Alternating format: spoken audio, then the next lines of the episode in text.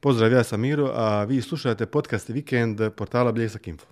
Tema ovog vikenda je e, sukob e, na istoku Evrope, e, trenutno e, napad Rusije na Ukrajinu, a mi ćemo o tome pričati malo sa vojne, sa vojne strane i o naoružovanju koje se koristi kao i vojnim taktikama i, i, i samim uključenim stranama u sukobu. E, sa mnom je kolega novinar Večernjeg lista Goran Goca Sudar, s kojim ćemo voditi ovaj razgovor. Pa ostanite s nama.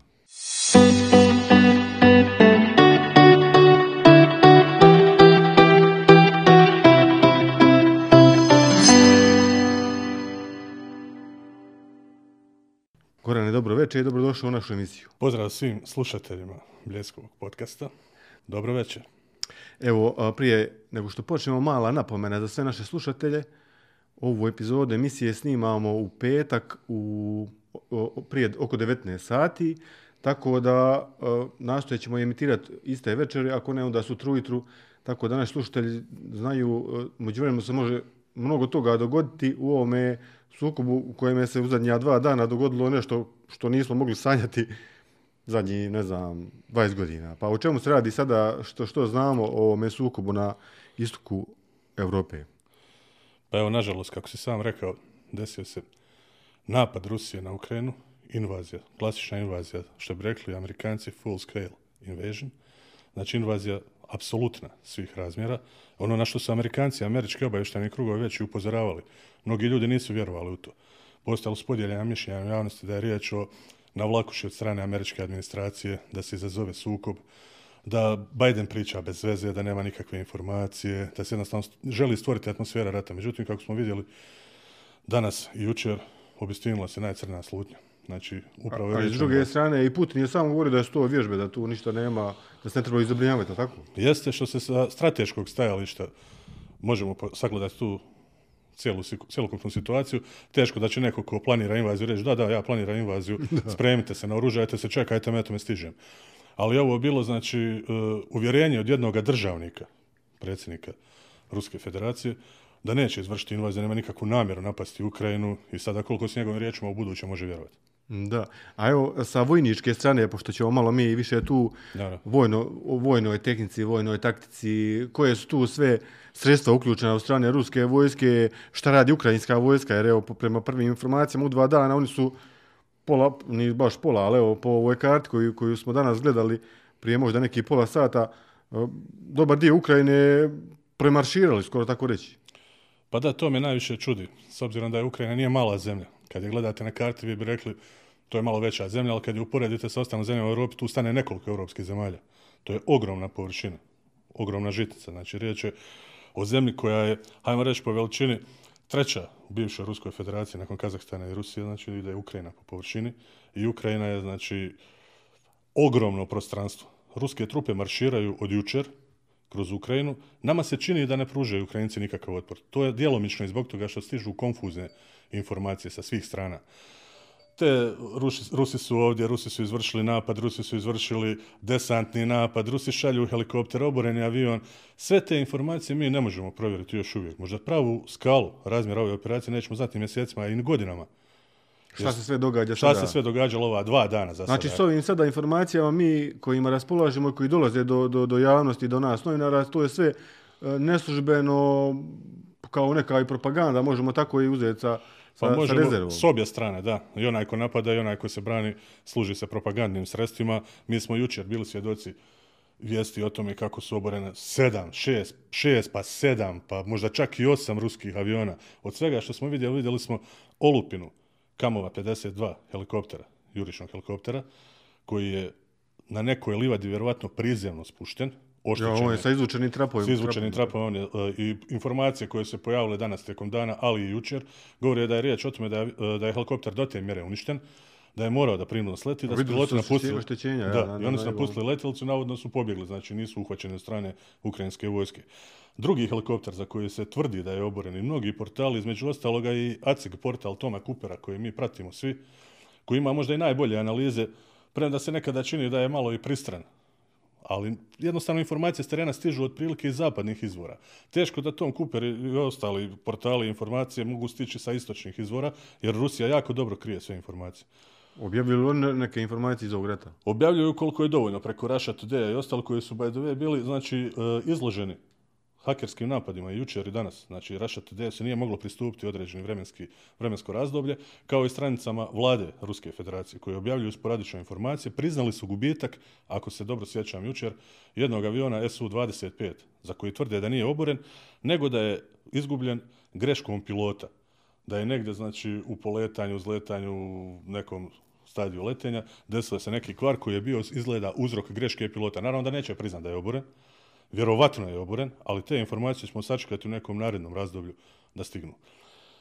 Možemo kazati kako je došlo do ovoga. Znači, prvi kako dan, je počela ova operacija? Da, kako prvi dan, znači, operacija informacija su počele pricizati, znači, negdje oko 4-4,5 ujutro.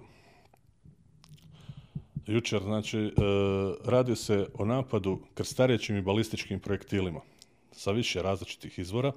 Riječ je, znači, o projektilima odnosno sistemima 9K720 Iskander, naziva Iskander M. NATO kodno imamo je SS-26 Stone i riječ je znači o pokretnom kratkodometnom balističkom sustavu. Domet u ovoj verziji Iskandera M je navodno 500 km, minimalno 50 km, ali za pravi domet nema službene informacije. Ima, ima on pandana na zapad, to je nešto kao Tomahawk, jel? Pa nije, e, nešto kao Tomahawk bio 3M54 kalibr. Aha. To je projektil koji se jedan i drugi znači su se ispalili juče iz više pozicija djelovanjem sa mora i sa kopna. Znači, sa mora su djelovale plovne jedinice i podmornice, ispaljena je masa projektila, nikad nećemo znati ukupan broj, međutim, na nekim mapama koje su juče pojavile, otprilike smo vidjeli na kojim mjestima je djelovala djelovao udar tih Iskandera i Kalibara, znači to je to cijeli južni dio. Čitavom, čitavom Ukrajini. Čitava, čitava, ja bih to rekao obod Ukrajine. Znači ide južnim dijelom, od Krima, znači onaj dio gore oko Luka, Mariupol, Sevastopolj, gore onaj Azov, znači čitav dio vamo istočni ide prema sjeveru, znači od sjevera onaj dio sjevero-zapad, sjevero-istok, odnosno gdje su kasnije bila nastupanja ruskih trupa prema Kijevu, prema glavnom gradu. Ali vidjeli smo i, i na, na, na društvenim mrežama bio objavljen video gdje je ta jedna krstareća raketa pogađa aerodrom tamo negdje skoro prije Poljske. Domet, domet Iskandera, rekli smo, navodno 500 km, vjerovatno da jeste, jer nemamo službeni podatak, oni to neće nikad ni otkriti. Postoje verzija, znači Iskander i Iskander M. A domet ovoga kalibra bi bio do 2500 km. A možda su s tim Pa vjerovatno, on, znači, on i podsjeća, on i jeste u stvari u leti, vidio projektil koji ima krila. Ovaj kada se razvuče u fazi leta prema cilju, on pojavio mu se, znači, izvuku se krila kao što su krila na Tomahawk. On, da, da, da. on podsjeća vizualno u jednom dijelu. Ima čak moment, mislim da je bila snimka, bila je na snimka pogađa na aerodroma, ali bila je snimka preleta neke poljane, ogromna je poljana u pitanju, i snimili su onaj uz karakteristični zvizduk prolaska projektila, vjerojatno je riječ o kalibru, vidi se krilca mala, i on je prošao ogromnu površinu, otišao negdje, znači pretpostavilo se da gađa opet neku poziciju. U prvom danu udara, u prvom danu udara oni su bili izloženi znači, napadu tih krstarećih i balističkih projektila. Gađane, gađane šta? Topništvo. Gađane su zračne luke na prvom mjestu. Građane su znači komandni centri, zapovjedna mjesta. Gađane su skladišta municije, e, također su gađanje i pozicije, vjerovatno topništva i ostaloga u Ukrajini, pogotovo u području Donbasa, tamo onome dijelu. Na aerodromima smo vidjeli uništene e, radare za osmatranje e, ukrajinske vojske. Pa to su smatrački radari različitih sistema. Tu postoje radari sistema, protuzračnih sistema od S-300 koje ima ukrajinska vojska. Kako mi protuzračnom odbranom raspolagala Ukrajina? Pa vidite, to ćemo, to ćemo napraviti jednu analizu brzinsku vezano za njihov znači, e, protuzračni sustav. Oni su, u, znači, e, ratno vazduhoplovstvo protuvazdušna odbrana ili ratno zrakoplovstvo protuzračna odbrana Ukrajine u svome sastavu je imala, e, što se tiče, sad pričamo o zrakoplovstvu na prvom mjestu, znači imalo se nekih 120 lovačkih zrakoplova, neki 50-ak MIG-ova 29, Eh, odnosno u, u ovome svome znači eh, nastupanju oni su imali znači oko 70 pardon migova 29 to su verzije 913 znači MIG 29 MUI modernizacija MIG-a 913 modela i dvosjedi a u lovačkim eskadrilama njihovim se nalazilo i otprilike negdje oko 50-ak Suhoja 27 znači od 73 bivša sovjetska aviona koje su naslijedili iz sovjetskog ratnog zrakoplovstva. Znači, to su avioni zrakoplovi koji su, ajmo reći, e, ukrajinska vojska po svim informacijama, do 2014. sukoba, nije nabavljala ništa novo. To su zrakoplovi stari 30 godina. I od 2014. do danas nisu nabavljali neke nove letjelce. Radilo se na modernizaciji postojećeg zrakoplovstva. Znači, ovi 120 lovačkih aviona je modernizirano na različite načine, što domaćim snagama, što nekakvim remontnim servisima, nekakvim aranžmanima, oni su to uradili koliko su mogli. Šta su radili na njima? Nadogradnje elektronike, radara? Bilo je tu strašnih, strašnih nadogradnje nekakvih od elektronike do naoružanja. Znači, e, teško je to sve upratiti, trebalo bi sada ući u neke strašne detalje, ali recimo da je... Uglavnom radile su neke nadogradnje. Nije ostalo kao što je izvorno taj MiG-29. Pa naravno da ne, 127. znači MiG-29 koji, evo, većina naše publike koja nas sluša, e, susrela se, MiG-29 je sinonim za ruski lovački avion. Riječ je o ruskom lovačkom frontovskom avionu koji može nositi oružje na nekih šest podvjesnih tačaka. I na tih šest podvjesnih tačaka uglavnom nosi projektile srednjeg i kratkog dometa. Riječ je o projektilima R-27 i R-73 znate kodnih naziva AD Stalamo i A11 Archer. To su radarski ili termalni? Jedne i druge verzije. Aha. Znači, e, A11 je proglašen jednim od najboljih kratkodometnih projektila. I danas se pojavila informacija da je MiG-29 ukrajinskog ratnog zrakoplovstva srušio Su-27 ruski i ta se snimka vrtla na svim mogućim medijima i čak su svi mnogi provjerovali, znači relevantni izvori informacija su prenijeli tu priču da je riječ o rušenju I šta se na kraju pokazalo? na kraju se izgleda pokazalo da je riječ o animaciji iz simulatora DCS, Digital Iz Combat igrice. Simulator iz igrice, Snimka jeste, iz igrice. Koja je vječno ukomponirana, ukomponirana u nekakvu, nekakav video, napravljena neka kombinacija, vjerovatno jer one Zgrade, zgrade, zgrade, zgrade da, da. izgledaju jako prirodno i neki čovjek vrišti kao sve je nekako namješteno, usiljeno i snimljeno na nekoj niskoj visini i ti bi sad rekao kad gledaš da to je stvarno taj događaj, međutim nije riječ o tom događaju. Ja, u biti na videu se vidi da avion sa neki 200 Jeste. metara ispaljuje raketu i pogađa drugi avion, što je Jeste. malo ono... Znači, e, što se tiče, ima i također još mnogo ovih nekakvih konfuznih informacija, i konfuznih videozapisa, snimaka. Pojavila se jedna priča koja je mene fascinirala danas. Znači, riječ je o duhu Kijeva. Riječ je navodno o pilotu ukrajinskom koji je sa svojim MiGom 29 u jednom jedinom borbenom letu srušio šest ruskih lovaca, od koji su tri napredna sovjetska, odnosno Znači, ruska sa lovca. svih šest raketa oborio šest neprijatelja. Da, znači, nevjerovatno. MiG-29 u dosadašnjoj vojnoj karijeri u nekakvom ratovima i sukobima nije se pokazao nešto naročito, pogotovo u srazu sa zapadnim lovcima. Sad bi se dalo o tome diskutirati. Neki bi rekli da, ali nije to bila omjer snaga kakav je bio, recimo, slučaj u Srbiji iz hi- iz 1999. godine. Govori o jako lošem skoru što se tiče MiG-29. Desio se doslovno pokoj tih pilota. Ljudi A su išli dobro, sa- za razliku, za razliku u, u, Srbiji postojala je e, zemaljska kontrola navođenja koja je navodila toga pilota protiv NATO aviona, je li tako? Dok za razliku sada u, u, Ukrajini, oni su prvo gađali te zemaljske kontro, kontrole koje, su, koje bi navodile te Pa da, i avione. u stvari modus je isti. I NATO je 99. godine pokušao vjerovatno krstarećim projektilom u prvom valu napada nesposobiti mogućnost komunikacije, napada, mogućnost djelovanja, navođenja sa zemlje, infrastrukturu, oštetiti uzlotno poletne. Znači sve ovo što radi Rusija trenutno, isto je, identično je modus vivendi, znači celokupan ovoga što je bilo 99. godine uz kopnenu invaziju. Ono što se nije desilo u Srbiji, a bilo je najavljivano. Bila je velika mogućnost da NATO izvrši čak i kopnenu invaziju iz zemalja, znači Srbija je okružena zemljama NATO. I Bosnom i Hercegovinom koja u tom Što se momentu imala tiče NATO zračnih bazu. udara, isto sada i Rusija radi u Ukrajini. Praktična eliminacija opasnosti i onda nastupanje. Ovo što se desilo prvi dan, znači napad krstarećim projektilima, udar po strateškim tačkama, što bismo rekli, i onda ide nastupanje trupa na terenu. Mi smo vidjeli odmah na sjeveru, da je iz pravca sjevera desio se prodor ruskih trupa, iz pravca juga, sa Krima.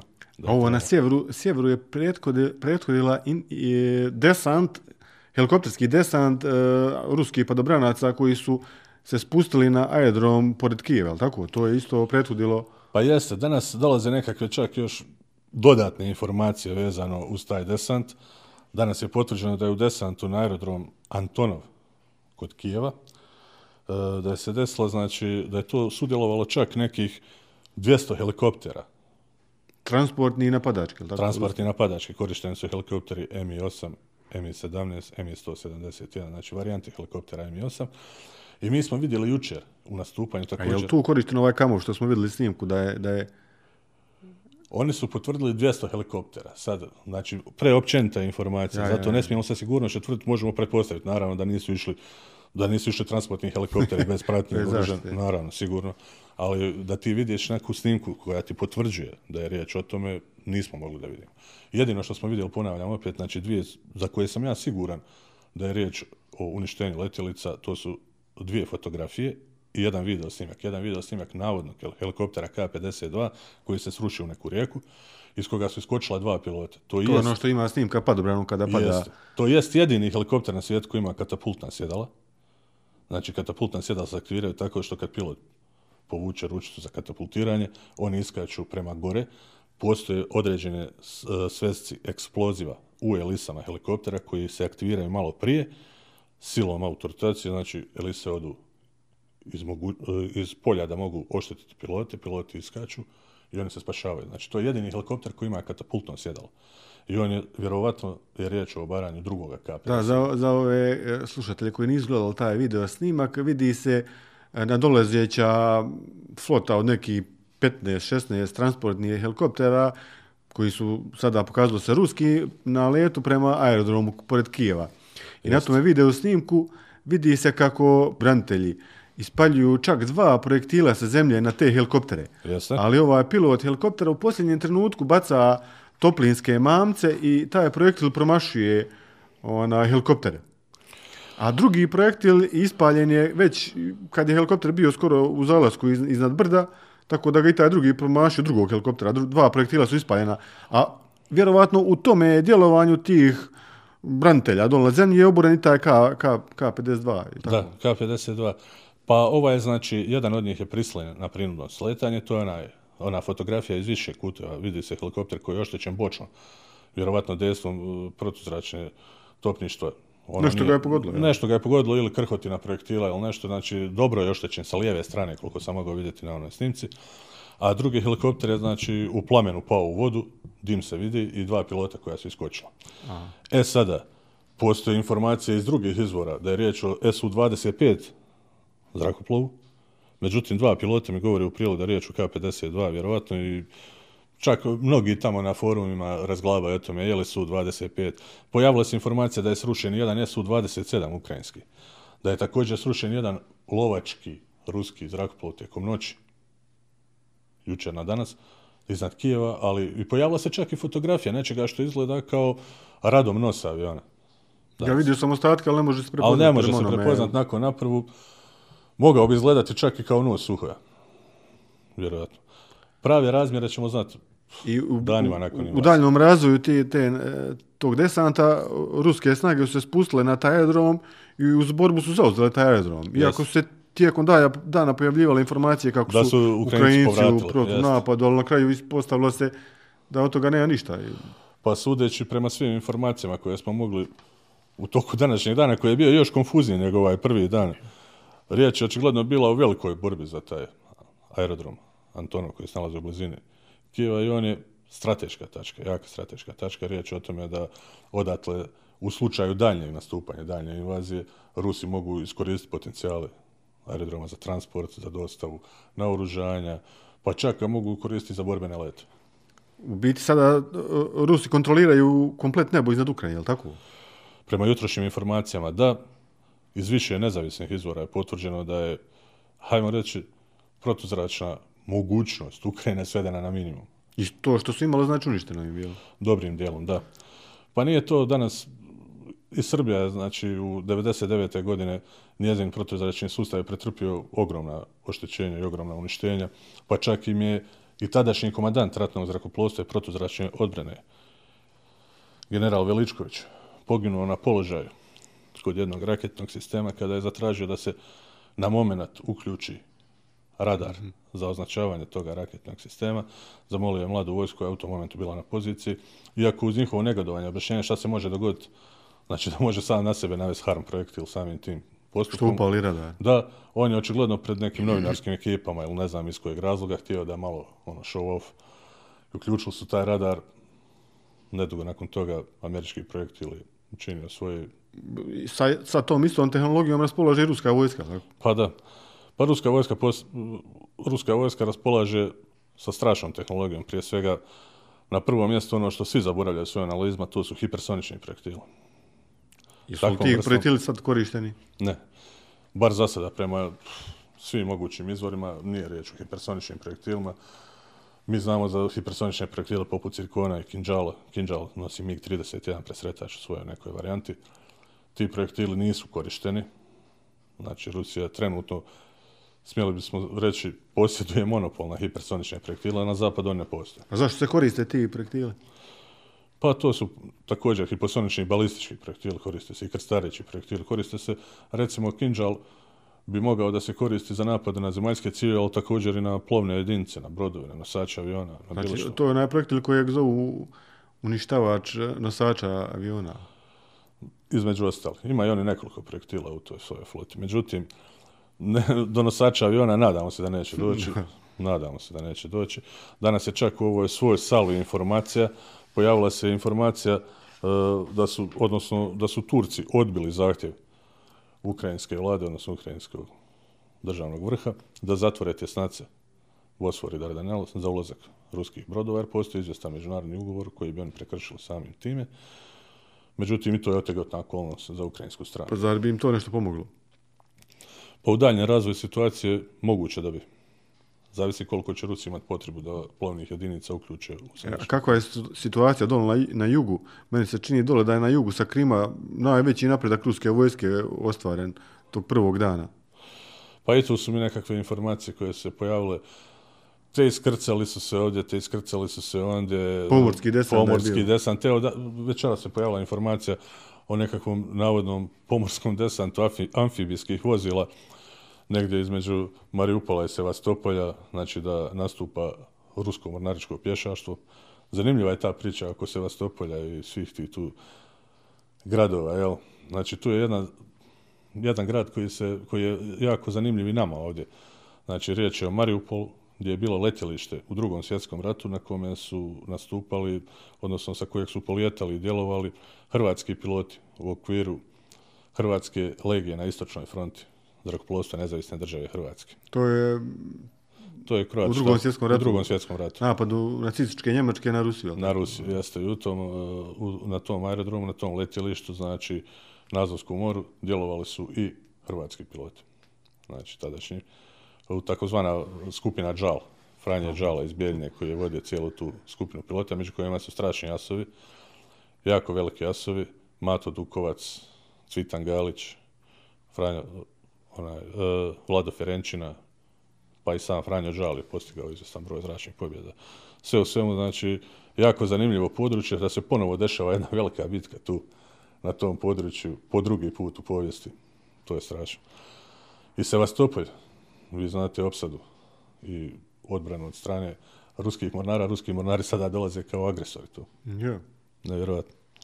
Mijenja se ta povijest. Da, okreću se strane, sve se nešto okreće. A zanimljivo, zanimljivo je situacija na, na ratištu tamo prema pobunjenicima, prema pobunjeničkim tim dijelovima Ukrajine, gdje već Oblast. osam godina traje rat, jel tako? Da. I, i, I taj dio bojišta nije se mrdnuo mišćini ni, ni, ni, ni najmanje. Da, kao neko zatišje.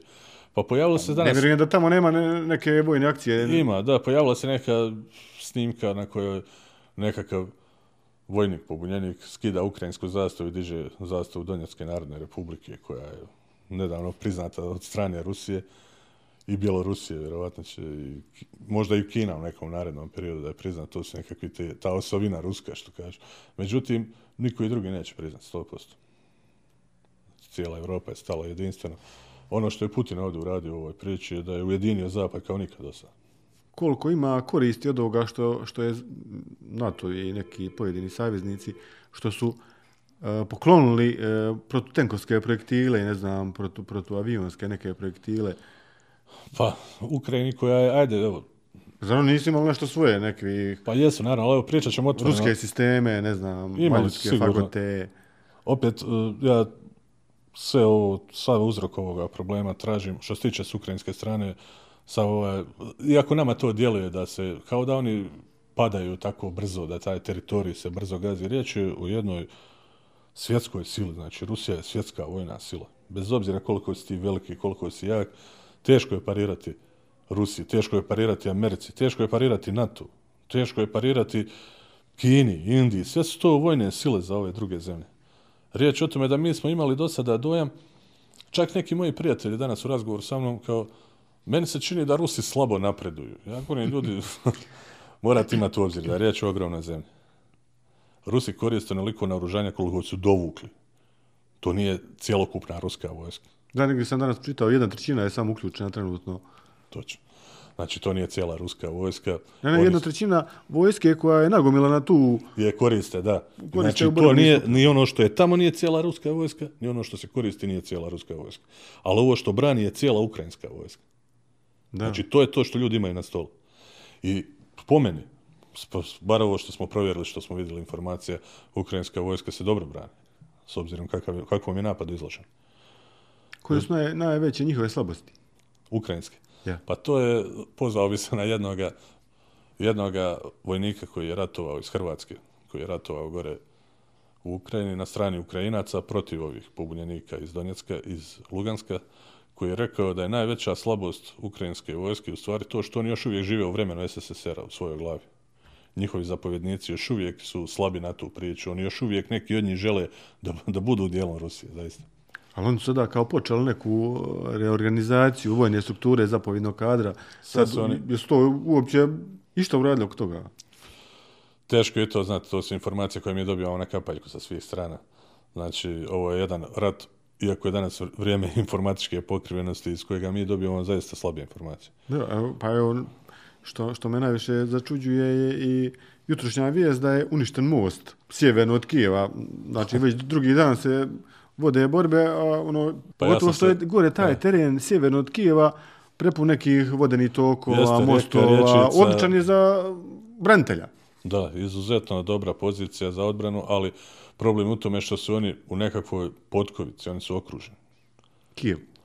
cijela Ukrajina kao država. Znači, oni su stalno izloženi toj potkovici, tom okruženju. Pa čak se pojavila informacija da je ovaj K-52, sudeći prema oznakama koji ima na sebi nekakvim taktičkim oznakama, riječ je koja je bila smještena u Bjelorusiji. Da je to onaj što je spušten, znači, prizemno, prisilno. Uh, uh, iz svih mogućih pravaca, evo danas mi vidimo da se Kijev napada iz, doslovno iz tri pravca neka. Ovo je e, najveći prodor ruska vojska prema Kijevu, glavnom gradu Ukrajine, ostvarila u takozvanoj Obolonskoj distriktu. Obolonski, Obolonska oblast ili Obolonski distrikt nalazi se na sjeverozapadu. To je znači zona grada Kijeva.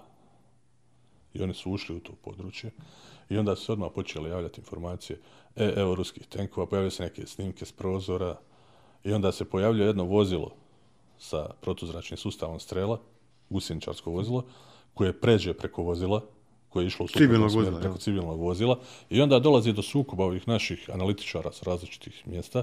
Ja ću jednom još napomenuti da naši gledatelji ne misle, ja nisam vojni analitičar, ja samo pratim rubriku Svijetu u večernjem listu, a i privatno se ovako malo zanimam za lokalne sukobe današnjice i u I povijesti. vojnu tehnologiju. I vojnu tehnologiju. I pratim to i kao čovjek koji se bavi i maketarstvom, kao čovjek koji se bavi i crtanjem vojne tehnologije za poznate časopise od zrakoplovne tehnologije preko oklopništva i svega za poznate svjetske časopise. Samim time me je i to dodatno zanimanje vezano usko uz ovo područje. Pa hoću kazati da uzmu uz dobrom rezervom sve ovo što ćemo mi danas kazati, jer će se sutra situacija preko sutra Ko promijeniti. zna, evo, dok mi ovo pričamo, ne, ne, Dok mi ovo možda, pričamo, da. da. Ja, možda je na Mejdanu tenkovi ruski. Da, a možda su, možda su Ukrajinci krenuli u kontraofanzivu. ja. Danas je najavljeno da su Ukrajinci zaustavili njih na jednom mjestu, čak i da su krenuli neku kontraofanzivu. Tako da stižu te nekakve informacije, mi ćemo pokušati ovdje izvući esenciju iz cijele priče, da vidimo Pa evo, mi... pokušali smo se više orijentirati na neku Da. e, vojnu tehniku, tehnologiju, šta je koriste te Evo, kad je riječ, strane, tako da evo, malo ćemo se sada na Ruse prebaciti. može. primjerice. Pojavile se jučer informacije i video snimke, opet kažem, vas ću reći, pojavile se da ne, da ne misle ljudi da ja sad to nešto izmišljam iz svoje glave, o nekakvim preletima, i ti si ih vidio, formacijski preleti nekih Jeste, jeste, bombarderi, bombarderi, znači tu poljava 160, tu prati neki Ljušina 76 transportni, pa neki tu poljavi 160, tu prati neki Su-24. Znači od te tehnologije što smo mi vidjeli, što možemo pretpostaviti da je na terenu, Rusi su u borbu uključili jurišnike Su-25 Grač u verziji SM, to je najnovija verzija, ima neke modifikacije u sistemima uh, od naoružanja do nekakvih daljinomjera, ne znam čega sve. A, znači, od, uh, to je jurišna letjelica SU-20. To je u biti avion koji napada zemaljske ciljeve, ne pretjerano. Jeste, znači, on je znači, klasični jurišnik. Ima mogućnost odbrane sa nekakvim pro- projektilom R-60 koji nosi na krajnjim Za samo odbranu. da, da, na krajnjim pajlonima, što bi rekli ovi stručnjaci za zrakoplovstvo, odnosno nosačima ispod krila. To je to je verziji kada može sebe da odbrani. Čak je zabilježeno jedno obaranje u, za vrijeme Afganistanskog rata od strane SU-25 srušio pakistanski F-16, mislim da je riječ o tome bilo, ako se dobro sjećam. Znači ima on mogućnosti samoodbrane, ali njegovo glavno oružje je top koji koristi i znači bombe, kazetne bombe, projektili, Navođene projektile. navođeni projektili, zrak, zemlja i sve ostalo. I taj SU-25, njegovu široku upotrebu poslije Afganistanskog rata mogli smo vidjeti tijekom rata u Čečeni i rata u Gruziji 2008. godine kada su gađali položaje gruzijske vojske. Doduše, to je bila nekakva ograničena operacija. Vi znate već kako se to događalo. U Gruziji? Da, da, u Gruziji. Znači, mislim da su, da su i Ukrajinci mogli nešto naučiti iz ovog gruzijskog scenarija, bar kada je riječ o tome kako će pomoć dobiti sa zapada. Ja. Mislim, pričamo realno. Neko će, neko, postoje ljudi ovdje se odma u našoj državi profilirali na one koji su proruski i one koji su proukrajinski orijentirani. Niko nema sluha za onoga drugoga. Znači, ja želim reći za sebe, znači ovo nije stav ni novina u kojoj radim, niti je stav mojih kolega, ni mojih nekakvih političkih tutora. Ja smatram da je ovo agresija na Ukrajinu od strane Rusije. Sad kad kaže neko ničim izazvana agresija, Mislim, šta može izazvati agresiju? Šta znači nečim izazvana Ja, agresija? pa mene osobno su oni razlozi koje je Putin navodio malo ono... Pa po meni su, znači ovo je bilo tako ishitreno. Jes, ja ne mislim da on to nije sve odvagao, da on nije postavio sve nasto. Da, postoji čak i neka žena koju on, koju on tvrde da je žena koja stoji iza svih njegovih planova kada je riječ o ekonomskom udaru koji će uslijediti na Rusiju, koja je njemu rekla otprilike prema nekim kuloarima, da imaš toliko re- e, deviznih rezervi, imaš to i to, toliko možeš izdržati pritisak sa zapada, da možemo se upustiti u akciju. Znači, ne vjerujem ja da je on tako blesavo, ono, iz čista mira uzeo, sjeo je ujutro, odlučio, e, sad krećemo invaziju na Ukrajinu. Nije ovo nešto što se planiralo zadnji mjesec, da. Nije ovo ni nešto što se ona sigurno planiralo zadnji dva, tri mjeseca od kad mi pratimo ovu situaciju. Meni je jako znakovito i to da je 2014. bio strašan rat u Ukrajini, na istoku Ukrajine, i odjednom više nema informacija odatle. Ja ne znam da li ste vi do, možda do 12. mjeseca prošle godine ili do 11. čuli za bilo kakvu informaciju sa ukrajinskog ratišta. Čitao vrijeme tamo ratište. Pa jedino što, što je dolazilo do, do nas informacije putem medija je bilo o održavanju vojni vježbi u Rusiji. Isto sada što je bilo možda prije godinu dana. Ali onda je se kao smirilo nešto i se nastalo je zatiši. Pa mislim to... I onda, I onda od 2014. 2015. tamo nekad, pa do 2022. tamo se ništa ne dešava, kao neko primjer je vlada. Ja ne mislim da je vladalo primjer, mislim da je tu bilo granatiranje i svačega i ubijanja snajperima i svačim. Pa, mislim, treba pratiti medije, pa kakva je da je ta Donjecka narodna republika, Luganski, imaju svoje neke medije, svoje nekakve glasnogovornike, svoje neke priče. I ovi vamo imaju, znači nemoguće je da čitavo vrijeme bio nekakav savršen mir i odjednom je se desila invazija juče. Meni to... Zašto postoje položaj tamo? Mislim, št- šta je se desilo od 2014. do 2022. Mi ni jednu jedinu informaciju nismo dobili o tom. Da. E, meni je to malo čudno bilo sve. Znači, ja sam želio saznat neku informaciju. Razgovarao sam s ljudima koji imaju rodbinu u tim pograničnim područjima. Na ovaj ili na onaj način. Ljudi su ginuli svo ovo vrijeme. nije to baš nije to baš bilo ono, e, ovo je bilo primjer, jedan sad opet rat. Oni ratuju konstantno ovaj rat koji traje od 2014. Pa je li bilo pokušaja ne, nekog diplomatskog rješenja ove situacije u Ukrajini, da, da, ne, kako da, ne? da ne dođe do ovoga svega? Pa prvo što je bilo, znači, ja imam osjećaj da je cijela ova kriza nastala upravo iz različitog tumačenja jednog te istog sporazuma. Sporazuma u Minsku. Minsku. Znači, postoje dva, ima Minsk i Minsk 2. To ljudi, većina ljudi ne prati, ne zna i ne zanima ih. I onda sad kad ono, dolazi do paušalnih ocjena, e, Rusi su napali ove, ovi su ovo, znači, postoji sporazum iz Minska i sporazum Minsk 2. Jedan je potpisan 2014. odnosno riječ je o nekakvoj Hajmo reći, ja nam to nazvao ni sporazum, to je bilo da se eto prekine sukob. I onda je tu bilo neki 12 tačaka.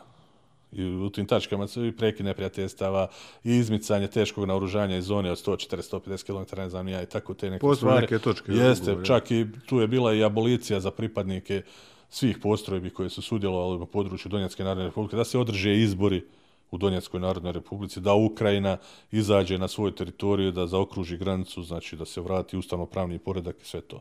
Nekako je tu desilo se nekakvo nerazumijevanje, očigledno, isto kao što u nas, svi tumače Dejtonski sporazum onako kako njima odgovara, odnosno Da. uzimaju stavke iz njega kad im trebaju, odnosno odriču ih se onda kad im ne trebaju. Pa dolazi do tako konfuznih situacija da mi na kraju više ne znamo šta piše u tom Dejtonskom sporazumu. A koliko si ti pratio dešavanja 2014.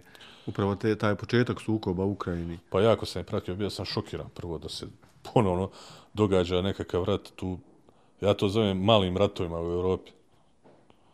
Znači, nakon našeg rata, nakon Gruzije, nakon bombardovanja Savezne Republike Jugoslavije, mislim, sad, i, i kad o tome govorim, ja moram biti izuzetno oprezan, zato što postoje oprečni stavovi o tome, je li to bila legitimna vojna akcija, nije li to bila legitimna vojna akcija. Misliš sa ukrajinske strane? Mi- Mislim na uopće na stav cijele priče oko bombardovanja Jugoslavije A to, da. 1999. godine. Meni je to u mojom nekom, opet ponavljam, nisam, nisam ja političar ni vojni analitičar, ali evo, reću. Znači, e, taj udar, NATO udar, zračni udari su bili u pitanju, svi smo svjesni šta je to bilo. E, to je bilo discipliniranje predsjednika Slobodana Miloševića u tom momentu. Ali mi je zanimljivo da se tog čovjeka nije discipliniralo od 92. do 95. kad je ovdje bjesnio takav rat, takvih razmjera, u Hrvatskoj, u Sloveniji, u Bosni i Hercegovini, prijetio da se prelije na čitav Balkan, znači doslovno, i onda se događa sljedeća stvar. Dolazi se do Kosova, što bi neko rekao, problem se vratio tamo gdje je i počeo 80. godina. Nećemo sad ulaziti u tu priču, to je druga priča, raspad Jugoslavije, sva ta priča. Ali eto, desilo se na Kosovu da Amerikanci, odnosno NATO, djeluju, sad pričamo sa pravnog aspekta, mimo bilo čije dozvole, bilo kakve rezolucije, bilo čega, nakon što su mogli komotno da djeluju od 92. do 95. kad je gorio Vukovar, kad je gorilo Sarajevo, kad je gorio Mostar, kad su gorili svi naši gradovi, kad se toga čovjeka moglo spriječiti u njegovim ratnim planovima i ambicijama na vrijeme, tada se nije djelovalo, tad su stalno neke rezolucije, stalno su nekakvi pregovori, stalno neki planovi Z4, ovaj, onaj, dok se došlo više do Daytona nakon desetina i stotina tisuća mrtvih ljudi. I onda se ide na Kosovo, počinje sukob na Kosovu 98. 99. stalno te vojska Srbija zauzela, te jeste, nije, te Albanci, ovo, te ratni Upadi, zlo- napadi, ja. upadi, napadi, s obe strane, mislim, nisu ni ovi cvečke bili, da se razumijemo. Ja. Znači, imali su i Albanci svoji prljavosti u tom ratu i Srbi su imali užasnih zločina i to je strahota jedna. I onda dolazi do vojne intervencije. Niti, je, niti su Ujedinjeni narodi podržali tu vojnu intervenciju, niti je NATO trebao s pravnog aspekta djelovati na zemlji koja nije članica NATO-a, jer sad se pravdaju kao Ukrajina nije članica NATO-a Ja, i i, mi nećemo djelovati. Zašto se djelovalo u Saveznoj Republici Jugoslavije? tako je, na Kosovu. Zato što vi nisu imali nuklearni projektil. mislim, da sad banaliziramo stvari, bez je, veze, pa mislim, je. neko ćemo sud za ovo reći, još ću ispast neki prosrpski analitičar, ali nije činjenica, u tome pričamo o, o realnim stvarima. Ja sam smatrao da je tog čovjeka trebalo zaustaviti 92. godine, Da. kad je se imalo razlog. I kad je vjerovatno cijela Europa bi stala i donijela odluku i rekla, aha, evo, ispred UN-a mi želimo zaustaviti tog čovjeka, pa evo, izvolite, Amerikanci imate odriješene ruke, izvršite. Završ, zračni udar. zaustavite ga, ja. Ne, nego ćemo sada prekršiti sve međunarodne sporazume, čak i onu rezoluciju 1244 na koju se poziva Srbija svojatajući Kosovo. I onda ćemo doći tamo, izlupat ćemo ih momački i onda ćemo napraviti razgovore u Rambujevu, pomiriti Albanci i Srbe, dovesti pred svršen čin i dovesti svoje trupe, napraviti državu na teritoriju suverene države i to je to. Zanimljivo je što taj napad NATO-a na Srbiju spominje sada pravdajući ovu agresiju na Ukrajinu i, ja mislim, ruski predsjednik ili, je za njega to rekao kineski predsjednik. Rekao je i Putin. Putin je to Da, Putin je to rekao e, i to u razgovoru e, kada je sjedio sa Šolcom. I onda je ovaj rekao kao, a da, vi ste 99. Mislim, po meni nisu usporedive situacije. Kao što mi nije ni usporediva situacija kada neko poredi situaciju u Ukrajini sa onom situacijom u Hrvatskoj ili Bosni i Hercegovini. Svi se mi želimo solidarizirati s nekim. Naprimjer, kad mene boli glava, ja kažem mene boli glava, onda moja žena kaže, jo, nije to ništa kako mene bole leđa. Znači, da, jeste, bole te leđa, ali evo, mene bole sada, gla, boli me glava i nećemo miješati kruške i jabuke. Tako isto, odjednom se pojavi, kao sad se svi solidar, solidarizirali zato što situacija u Ukrajini posjeća na situaciju u Hrvatskoj. Pa evo ja ću reći da ne posjeća. Znači, Hrvatska je država koja je svoju samostalnost izborila u jednom ratu. Ukrajina je država koja je živjela u miru. Ukrajina je imala problem sa separatističkim republikama. Ukrajina se bori protiv nuklearne velesile. Yeah. Hrvatska se nije borila protiv nuklearne velesile, je se borila protiv ogromne sile i svaka čast, ali se nije borila protiv nuklearne velesile i Ukrajina nije nastala u ratu. Ove dvije republike su nastale u krvavom građanskom ratu na istoku Ukrajine. Znači, vrlo jednostavno, nije usporedivo. Onda kad, kad, kad neko kaže, uz sve moje suosjećanje sa Sarajevom, ja obožavam Sarajevo, Sarajevo divan grad i sve ono, ali kad neko kaže da ova situacija u Kijevu usporediva sa Sarajevom, nije usporediva sa Sarajevom. Jeste samo u toliko što, što je Kijev izložen napadu kao što je Sarajevo bilo, jedan glavni europski grad izložen napadu. To je strahota. I to je jedina isto značica između Sarajeva i Kijeva. Zapanjile su me kolone koje bježe iz, iz Kijeva. Jeste. Znači, kolone izbjeglica bježe iz Kijeva, opet ponavljam, Kijev opkoljava nuklearna velesila, Rusija, koja gazi sve pred svom, čiji su udari uz dužno poštovanje prema žrtvama svim ovdje i svugdje, deset puta jači nego na bilo koji grad. Vjerujte mi da će razmjer ovoga napada godinama će se ovo analizirati. Ja kad sam vidio zgrade na šta liče, znači samo nakon jednog dana. Zgrade, jeste, znači u predgrađima Kijeva, u Harkovu, Harkovu koji mi zaboravljamo, znači koji je doslovno uništen grad. Tu treba ući pa pogledati. U, sada? U... Sada, da, Ukrajina. Da. Znači, i onda se svi mi solidarišemo, a s druge strane imate jednog Vučića koji šuti čitavo ovo vrijeme, ne izjašnjava se po ovom pitanju. Jedina izjava koju je taj čovjek dao, a on je trebao prvi da osudi ovo, znači Aleksandar Vučić je trebao prvi da osudi rusku agresiju na Ukrajinu iz dva razloga. Prvi je, ako već poistovjećuje to što se Ukrajini desilo s onim što se desilo Srbiji, Kosovo, Donjecki i ostalo, onda je se trebao solidarizirati solidarizirati sa Ukrajincima. Ukrajinci nisu priznali Kosovo i neće ga priznati. A Srbija vaga da vidi kako veliki tata razmišlja i to je najveći problem naš. Znači, ovdje uopće svih ovih zemalja. Ja imam osjećaj isto kao da svi čekaju šta će ovaj drugi reći da ja kažem suprotno. Mislim, nevjerovatno. A pa evo upravo u ovom trenutku mi pričamo, ja mislim da se Vučić obraća javnosti Nadam se da je rekao nešto pametno, ne znam, stvarno, izvinjavam se gledateljima ako sam čovjeka optužio. Mada je on u jednoj izjavi, nedavno je bio, boravio je, bio je u Kneževini Monako, tamo išao nešto poslovno, a boravio je u Španjolskoj, čak je se susreo sa španjolskim kraljem, tako nešto.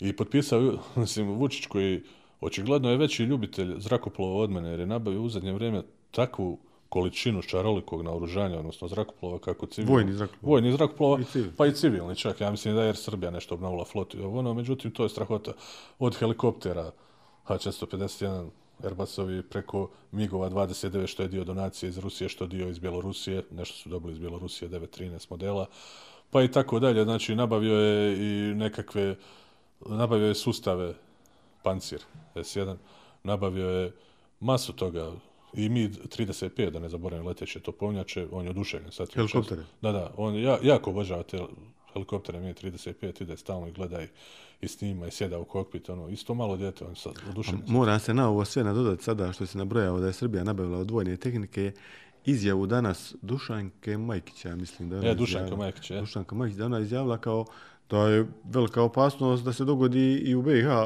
scenarij kao što je u Ukrajini.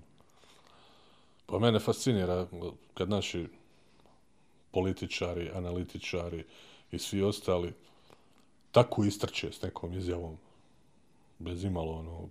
Ne znam šta je mislila potiš. Ka, kako će se, šta da se dogodi ukrajinski scenarij u Bosni i Hercegovini? Pa ne znam, eto, ne znam šta ona mislila da dođe kao ovdje sad, ruska vojska, ne znam. Da, kao, kao, ne, ja sam, ja čak oko razmišljam, ako je ona mislila da je ukrajinski scenarij moguć u Bosni i Hercegovini, kao sada Republika Srpska će se kao cijepiti, jel? A Srbija će izvršiti invaziju na, Mislim da je o tako razmišljala. Jer daleko je Rusija. Pa zani- zanimljivo je i ovi 500 vojnika koji dolaze ist- prvi dan kad je počela invazija, na, najavljen dolazak. Ja mislim da je to prije nekad odlučeno, pa sada ono samo plasirana informacija. Pa ja mislim, ne vjerujem da je sada prvi dan invazije na Ukrajinu, odmah Evropska unija šalje 500 vojnika. Jedan moj drag prijatelj mi je jučer rekao kao, kako, kaže mene, ona, jesu, jesu sve na broju njima ovim u NATO. Ja govorim zašto, ne razumijem. Kaže on meni, pa onaj, šalju 500 vojnika u Bosnu i Hercegovinu. Ne u Bosnu i Hercegovinu, trebaju u Kijev da šalju. Znaš.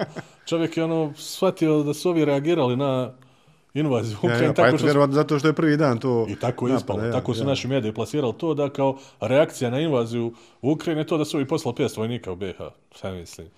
Ali Dušanka Majkić, pročitao sam danas tu izjavu, ne, ne mogu da vidim, samo ne znam na koga je mislila. Znači, jel ona mislila da će sada Rusi doći da pomognu Republici Srpskoj da se ocijepi od Bosne i Hercegovine, ili ne znam šta. Takve izjave nam ne pomažu. Pa zanimljivo je što je ova invazija Rusije na Ukrajinu upravo probudila takve neke osjećaje kod tih nekih ljudi. Na primjer, e, šta, ćemo, šta možemo sad očekivati? Možemo očekivati invaziju Kine na Tajvan. Pa možemo, ja bi sad rekao, znači, kao što sam prvi dana, kada je se najavljivalo od strane američke administracije, pa kad je američki predsjednik Biden ko papagaja stalno ponavljao desit će se invazija, dogodit će se invazija u naredna 48 sati, dogodit će se u naredni tjedan dana, dogodit će... Bila ona najava za onaj famozni utorak, pa su im rekli ne počinju ratovi utorkom i takve Da. stvari, znači to je ta igrokaz između velikih sila gdje su htjeli, na, ja imam osjećaj da su Rusi htjeli na neki način poniziti, evo nemate pojma, mi nećemo napast tu. Još ona mi je znakovit odgovor, mislim da je Peskov u pitanju kad je rekao pa ne počinju ratovi utorkom. Znači, nevjerovatno. Znači, nije rekao nećemo napast, nego Ja, ja, ja, ratovi utorkom. Znači, ja mislim da u tom prenesenom značenju, tom njihovom govoru i mikri, pričama, pozadinskim porukama, da se može mnogo S toga tim da su najmanje, naj, najviše iznenađeni ovdje Ukrajinci. Pa jesu, naj, Najmanje su oni očekivali. pa i najveća žrtva, da. Znači, oni meni djeluju, kako bi rekao, kao da, s- ono, bojali su se svega ovoga, ali iskreno nisu vjerovali da će se ovo dogoditi. Pa evo večeras je izjavio Putin kao pozvao ukrajinsku vojsku da zbaci ove političare, političko vojstvo i da oni onda mogu razgovarati. Pa evo za mene, evo ja ću reći šta Koliko ima u, u, uporišta u stvarnom stanju na, na, na terenu ta izjava njegova. Pa to je, recimo, ona, zadatak je ovoga ako napada da obeshrabri protivnika, a zadatak je onoga ako se brani da ohrabri svoju vojsku. Jel? Znači, mi danas gledamo s jedne strane predsjednika Ukrajine, Zelenskoga, koji poziva sve na odbranu, Dijeli po- naoružanje. dijeli naoružanje. Rekli su kao da su podijelili 18 tisuća Tako pušaka. je. Znači, čovjek koji, mi moramo znati njegov background, riječ je o komičaru. Glumac, je li tako? Da, glumac koji je doveden za predsjednika i koji sada, sada ono ljudi koji žele naći dlaku jajetu i smijavaju njegove postupke, međutim ja ne mislim da je to smiješno, mislim da je čovjek u teškom problemu, čovjek koji je sada pod okupacijom ogroman dio zemlje, pod okupacijom nuklearne vele sile. Mi pričamo o nuklearnoj vele sili. Znači, to je čovjek koji je, koji je zaprijetio cijeloj Europi i svijetu, ne miješajte se. Da. Mislim, Prvi meni- dan je to rekao, da. ja sam, ja, ja sam imao izvjestan respekt za tog čovjeka u nekim, u nekim stvarima koje je radio. On je podigao rusko gospodarstvo u jednom momentu na neku zavidnu razinu. On je čovjek koji je, hajmo reći, ono, KGB-ov časnik. Čovjek koji sigurno nije glup, koji je izuzetno inteligentan, koji govori više jezika, koji je majstor u svemu, on se voli prikazivati u javnosti kao spasitelj ruske nacije.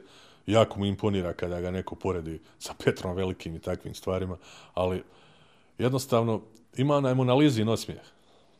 Ja ono zovem njegov, njegov postupak zovem Monalizin osmijeh kad te pogleda i onaj blagi polurazvučeni osmijeh. Ja čak sam jednom uzeo u Photoshopu da vidim koliko su identični osmijeh Monaliza i njega. Stavio I? sam jedno na drugo i tu je to negdje. u- Položaj usnica je otprilike isti. Ima nešto zagonetno. Ima izuzetno zagonetno to u sebi i čovjeka koga sigurno ne možete šahovski pročitati. Svi njegovi potezi su izuzetno proračunati i ovaj je proračunat 100%. E sad, šta će se dalje dogoditi? To je ono što svi... Ne znam, ja zaista ne znam šta se može dalje dogoditi. Postoje više mogućih scenarija. Jedan od scenarija je da oni apsolutno izvrše i zauzmu cijelu Ukrajinu, što je bio katastrofa neviđenih razmjera, da mi dobijemo takvu izbjegličku krizu kako nismo vidjeli u Europi odavno. S druge strane, može se dogoditi, može se dogoditi, niko, nije, niko ne može zag- zagarantirati da se NATO neće umiješati u ovaj sukob. Ako se desi brutalni zločin, ako se desi masovni egzodus, ako se desi uništenje infrastrukture do te mjere da ovi to ne mogu podnijeti, pa evo danas smo imali informaciju da je juče da je ruska vojska zauzela Černobil, nuklearnu elektranu. I drže Selo kao osoblje. I drže kao osoblje kao taoci. To je bila vijest, da. Imamo informaciju da srpske neke institucije vrše premjeravanje radijacije. Čak pojavila se informacija da je razina radijacije neznatno, ali je se povisila. Zbog Kao da je prisustva- navodno oštećeno to sremište Pa. goriva nuklearnog. Pa da. Sad samo prisustvo znači tih trupa na tom terenu može izazvati neku varnicu koja će napraviti problem i ekološku katastrofu neslučajnih razmjera. Mi smo na taj Černobil bili potpuno zagorav. Pa zanimljive su izjave Putina na prije samog početka, kad je tražio u- uvjete za odustajanje od agresije, Da. odustajanje od napada, od vojne akcije. Da. Kao tražio da se e, čak NATO povuče iz Rumunije i Bugarske. Jel sad možemo očekivati da će nastaviti dalje on na- na Rumuniju i Bugarsku? Pa to sam, to sam danas, onaj, danas sam čuo tu informaciju, to me toliko blesao da ono, on je tražio čak u jednoj informaciji koja se pojavila kao na vraćanje situacije od 97. godine. Mislim, situacija... Što njegovi službeni zahtjevi iz sastanka sa, ne znam, Makronom i Pa da, ali mislim da je to neizvadivo, da je to već u, domeni znanstvene fantastike. Pa može li to biti onda da je on odmah na početku stavio takve zahtjeve koje je znao da Zapad ne može pristati na njih? Pa vrlo moguće, da. Mene je sada samo zanimljivo, zanimljivo su mi dvije stvari. Znači, ja ne znam šta on namjerava postići s ovom pričom. Ili on sada namjerava da podijeli Ukrajinu na dva dijela kao što neki analitičari. Ili da je okupira čitav, evo, šta ako je kup, Na okupira primjer, čitav? evo, ako kupira čitavu, onda bi tu bila opcija postavljanje marionetske vlasti ili prisiljavanje postojeće da igra po njegovim pravilima. Međutim, ono što je izvjesno, to je rekao Zoran Meter u svojoj analizi, mislim, na jednom od portala Geopolitika News.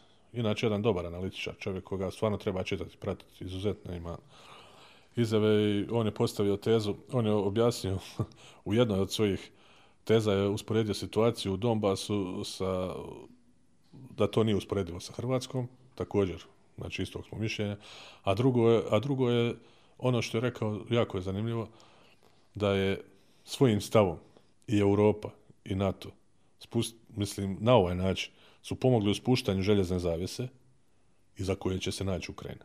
Mhm. Znači, evidentno je iz svega, mi to moramo staviti ruku na srce i reći da NATO neće primiti Ukrajinu svoje članstvo i ne želi. A šta misliš, jesu li mislili možda nekada i primiti Ukrajinu da je ostala ovakva situacija? Pa jesu sigurno, ali evo, sjećamo se, sjećamo se one situacije u Gruziji 2008. godine i Gruzija imala Isto ja. želju i ambicije da Iste uđe želje, u. NATO i sve ostalo. Međutim, ja sam siguran, ako ćemo iskreno gledati, da NATO ni u kom slučaju nije razmišljao o prijemu ni Gruzije, ni Ukrajine. Mislim da NATO, ono što je Zoran Milanović, hrvatski predsjednik, danas rekao, NATO je i Evropska unija su ekskluzivni klub i ne mogu imati otvorena vrata za svakoga ako naiđe. Pa ja, između ostalog što u, ja mislim, stat, stat, statutu NATO-a stoji da ne može biti primljena zemlja koja ima otvoreni sukob sa, sa nekim, može, jer da. oni, oni su imali sukob sa pobunjenicima, sa pobunjenim regijama. Tačno. Pa, mislim, NATO samo je svoje Jel možda onda u pozadini ove invazije postoji neki podaci koje mi ne znamo, koje nismo svjesni da je Ukrajina pripremala uh, ponovno zauzimanje tih pobunjeni pokrajina, pa da je onda ovo u biti e, preventivno Putin reagirao da do toga ne dođe. Pa vidite, znate šta ja, šta, mislim, želje Ukrajine su sigurno bila da uđe u NATO i da uđe u Evropsku uniju. Međutim, mi moramo, moramo staviti ruku na srce pa reći da je 2014 izvršen državni udar u Ukrajini. Smijenjen je predsjednik koji je bio proruski orijentiran predsjednik, na njegovo mjesto je doveden predsjednik To je događanje na, je na, Majdan, na Majdanu. događa na Majdanu, znači nije to nimalo ni simpatično izgledalo, ni, niti je bilo lijepo. Nakon toga je uslijedilo što je uslijedilo, aneksija Krima, pobuna u Donjecku, odnosno pobuna u području Ukrajine u kojem živi većinsko rusko stanovništvo, ruskogovornog područja, rusko, oni se Ali ako pogledamo kartu uh, Ukrajine, dosta je šire to područje gdje žive uh, stanovnici sa ruski, ruski, ruskogovornog područja. Pa ako sam dobro jučer, na brzinu sam preletio informacije pripremajući se za ovaj razgovor s tobom, onaj, vidio sam da je nekih 7,5 miliona Rusa živi. Što nije malo, što nije malo broj. zanemarivo ni u kom slučaju, a da je većina, odnosno glavnina u toj Donjeckoj narodnoj republici, milijon i dvjesto hiljada, mislim da ih je tamo, i, i u ovoj Lugansku. Ali i u Kijevu je 700 tisuća Rusa. Pa evo, već kad se vrat, vraćamo na Kijevo, zanimljive su mi informacije koje su pojavile danas tijekom dana, kako prilikom ulaska ovih ruskih vojnika u, u predgrađe Kijeva, da su se pojavili saboteri neki u, u pozadini koji su djelovali. To su informacije od strane službenog, službenih ukrajinskih vlasti da protiv njih djeluju neki saboteri ubačeni iza leđa. Danas se pojavila jedna informacija kako su dva uh, ukrajinska kamiona u- ušla sa naoružani kao ukrajinski vojnici, da se na kraju poka- pokazalo da su neki Rusi, jel? Je, Da, jel da, to sad možda informacija, neka ili informacija, jer tamo se vidi neki kamion na slici ljudi mrtvi leže kraj Da. vojnici. Sa oznakama ukrajinske vojske Ja, na, na ramenima, baš. vidio sam. Pa da, ja sam vidio jednu kolonu, sada je prikazana večeras, uništenih ruskih vozila, među kojima se nalaze neka, neki vučni kamioni, mislim da je riječ o Ural 4320, uh, kamioni, Kamioni, jeste. Ural 4320, to su standardni ruski vojni kamioni transportni, znači se šasi također i u toj koloniji je uništen jedan BM21 grad sistem. I svi su oni popaljeni, ima ih nekoliko, možda 5-6 vozila i prvo vozilo je izuzetno zapaljeno, znači uništeno, izloženo je nekom jakom toplinskom dejstvu, vjerovatno je riječ o nekom protoklopnom projektilu koje je zaustalo prvo vozilo. I onda su ova druga vozila dobro izrešetana, vjerovatno u zasjedi koja je s bočne strane pripremljena, to je cijela kolona. A to na nekoj autocesti ili... Na nekoj autocesti, da. I prolazi čovjek s autom i snima iz vozila mm. i vidiš stvarno da je riječ o ruskim vozilima, da je riječ o ovim BM-ovima, koji popularno zovu grad, taj sistem, neka je skraćenica ruska, ne mogu se više sviti. Zato sam ponio ove male puškice, da, da mogu se sjeti svi naziva, da ne ispane nekorektan prema publici, a opet s druge strane, ko će se ovo popan? 9K 720 Iskander, 3M 54 kalibar. A to su i Otar- službene oznake. Ja, to su, ali te stvari, kad govoriš o tim stvarima, moraš reći, jer često dolazi do zabune. Znači, 80% ljudi za sinonim, sinonim za ruski avion je MiG. Svaki avion koji naleti je MiG. Ja, MiG, sve MiG. Čak i u jedno vrijeme, ja se sjećam da su ovdje govorili kako su i američki MiGovi napali Irak. Mislim, to je bilo. Ali to je jednostavno kad postane nešto sinonim, jel? Da. E, vratit ćemo se na... Otišao sam s teme, za, vratit ćemo se na ovaj... Na ove video oružje. snimke, na ove I video na video i na oružje, da. Znači, mi smo vidjeli što se tiče Rusa, to mi je jako zanimljivo, da Rusi u nastupanju djeluju sa tenkovima starije proizvodnje. Ja sam vidio T-80 i T-64, to su tenkovi 70. i 80. Ali godine. ukrajinska strana isto koristi T64, je li tako? T-64 imaju i Ukrajinci T-80 u svoje. Znači imaju Ukrajinci što se tiče tenkova, pa i teškog topništva, oni tu nisu u nekom deficitu. Imaju dobro naoružanje. Ukrajinska vojska ima iskustvo. Iz ovoga rata. Iz ovoga da, rata. da. I ruska vojska ima iskustvo. Ja bi se sada smio zakleti, mislim, možda je ovo moja teorija zavire u mojoj nekoj blesavoj glavi, u sve ono što je dobio Putin, povratak na scenu, veliki show off u Siriji, Sirija je bila idealan teren za pripremanje jedinica, odnosno pogotovo kad je riječ o zrakoplovnim jedinicama Test ground. test ground za ovo što se dešava u Ukrajini. Znači, ti znaš da je u Siriji operativno upotrebljen i proban novi ruski lovac Su-57 koji je nastao razvojem daljnjim Su-27 platforme, pa je to lovac pete generacije.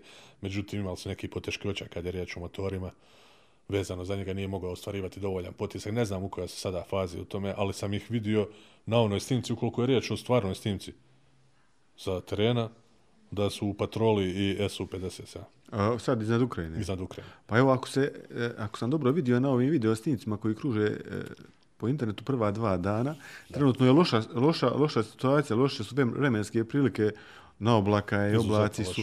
Tako da baš i nije omogućeno toliko djelovanje ruskog zrakoplovstva s obzirom na vremenske prilike. Pa zato su i poslani kamovi i koliko sam vidio Mi-24, Mi-24 je helikopter koji djeluje u svim vremenskim uslovima.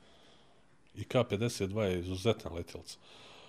Pa čak navodno i Mi-28, čuveni Mi-28 Havok kodnog naziva, to je Milov helikopter jurišni, u kome piloti sjede također jedan iza drugog, kao u Apaču. I on ima čak i neki mali radar na- naprijed na nosu i top rota, koji se okreće po svojoj osi, znači top kao što je onaj Što prati pogledom, Da, da, se izvizira se kacige i sve to što radi. Znači Mi 28 nije loš, iako je bilo gubitaka Mi 28 u, u Siriji. Mislim jedan ili dva da su izgubljena u pa djelovanju. s obzirom na količinu i Pa s obzirom, da. upotrebu, tako da i očekujući. Ja očekujem, evo sad, ako, mislim, ja znam da će Ukrajinci pružiti otpor. Haju, pružaju do sada. Pružaju ga, ali mogu- pružit će ga sigurno. Kako se bude ovo kretalo prema finalu, ja očekujem tu, nažalost, mislim, ne govorim ovo s ushi- ushitom nekog bolesnog psihopate, maketara ili ne znam čega, ali očekujem stvarno da će biti i, i zračnih udara još i da će biti i sukoba možda i u zraku i sve ono što se u ovakvim Evo, sukobima Zanimljiva događa. je i video snimka koja se pojavila uh, ukrajinskog Su-27 koji slijeće u ako se dobro Da, pa vidio, potvrdili Bugarsku, su jel? to. Bugarsku. Jeste, Prebjeg, znači prebjeg, pobjegao iz Ukrajine i sletio u Bugarsku. u Rumunsku. A u Rumunjsku. Jeste. Rumunsko ratno zrakoplovstvo je objavilo prvi dan, znači njihov glasnogovornik, i to su čak na Tango Six portalu prenijeli. Ja pratim Tango Six portala Pe- Petra Vojnovića, to je fenomenalan izvor informacija, tu imate analizu i ukrajinske mogućnosti što se tiče protuzračne odbrane, to je trebao svako pročitati koga ovo zanima, a također i sumare radi svakoga dana, znači sumiranje svih djelovanja prethodnog dana, znači prvi dan rata šta smo naučili od prvog dana? I onda vam da te informacije koje su baš provjerene.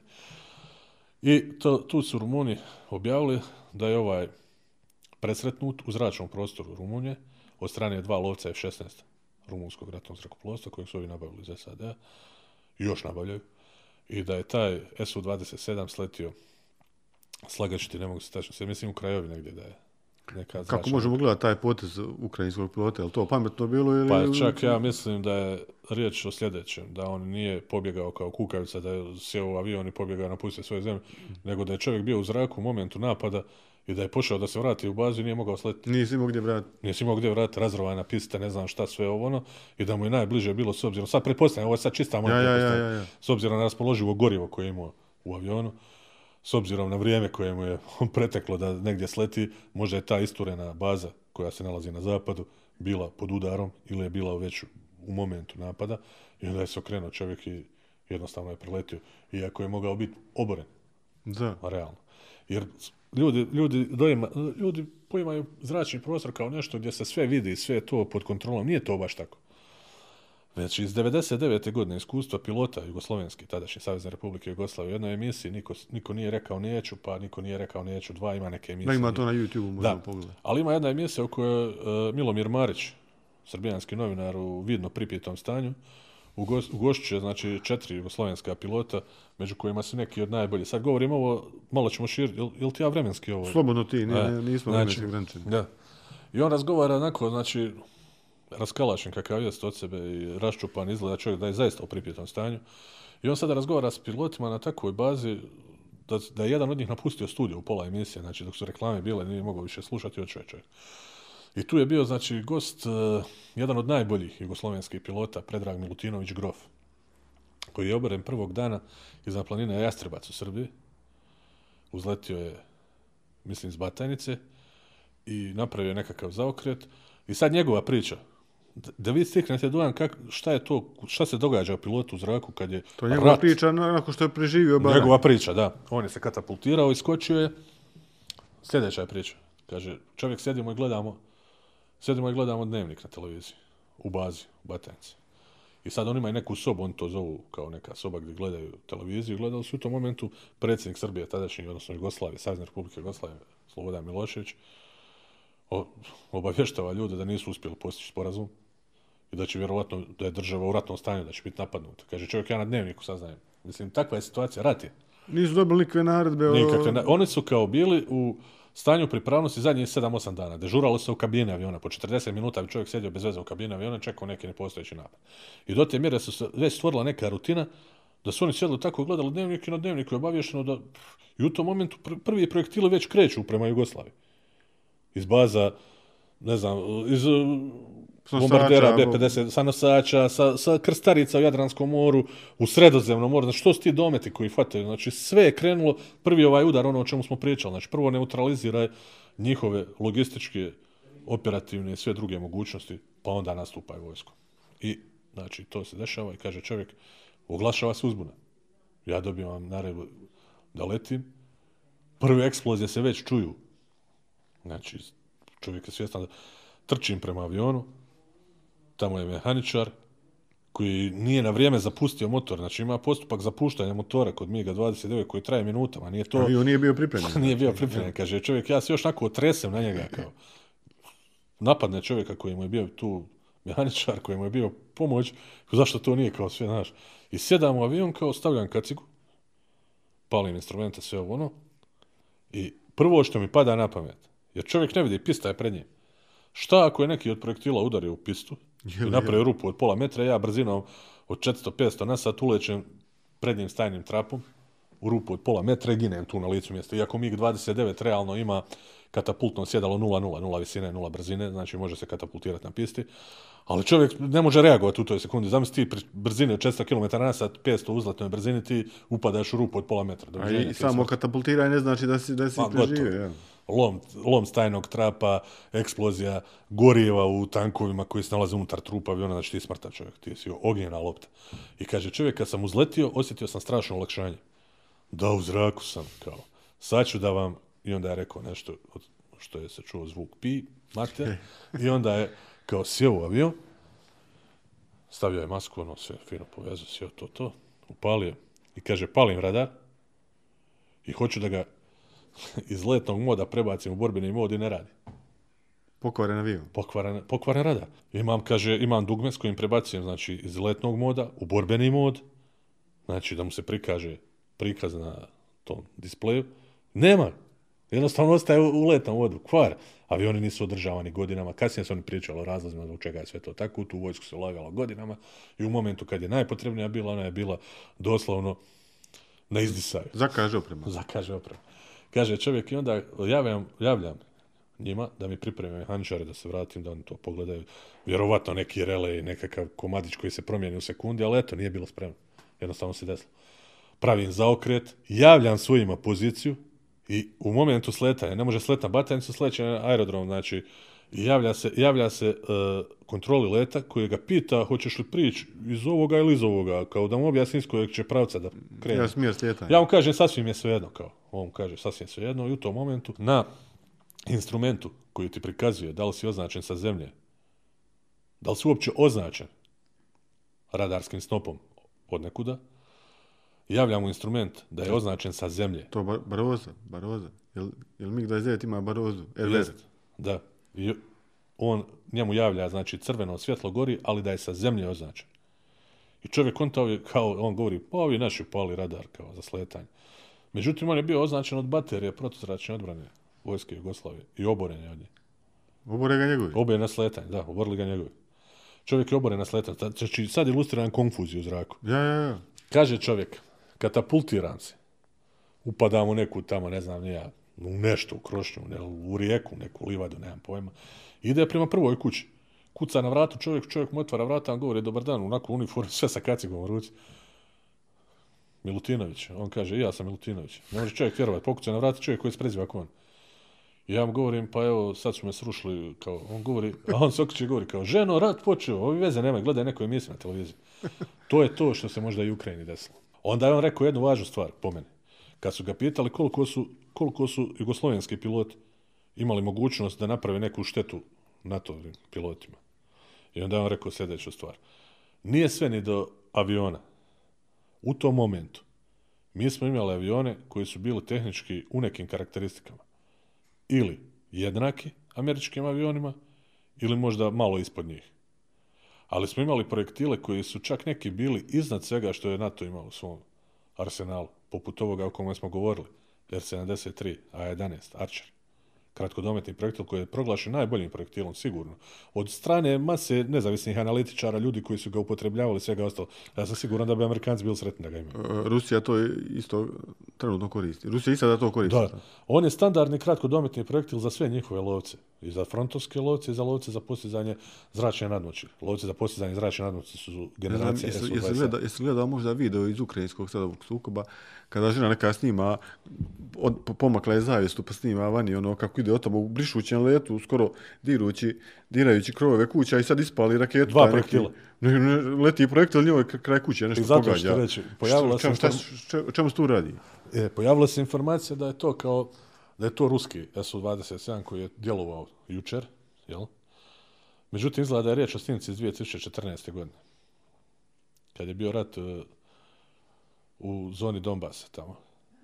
Znači još jedna dezinformacija. Pa ja, oni govore najvjerovatnije riječ o ukrajinskom SU-27 koji napada položaj vojske Donjeska. Znači, po meni, ja ne mislim da će Su-27 ruskog zrakoplovstva u ovim djelovanjima djelovati po zemaljskim ciljevima.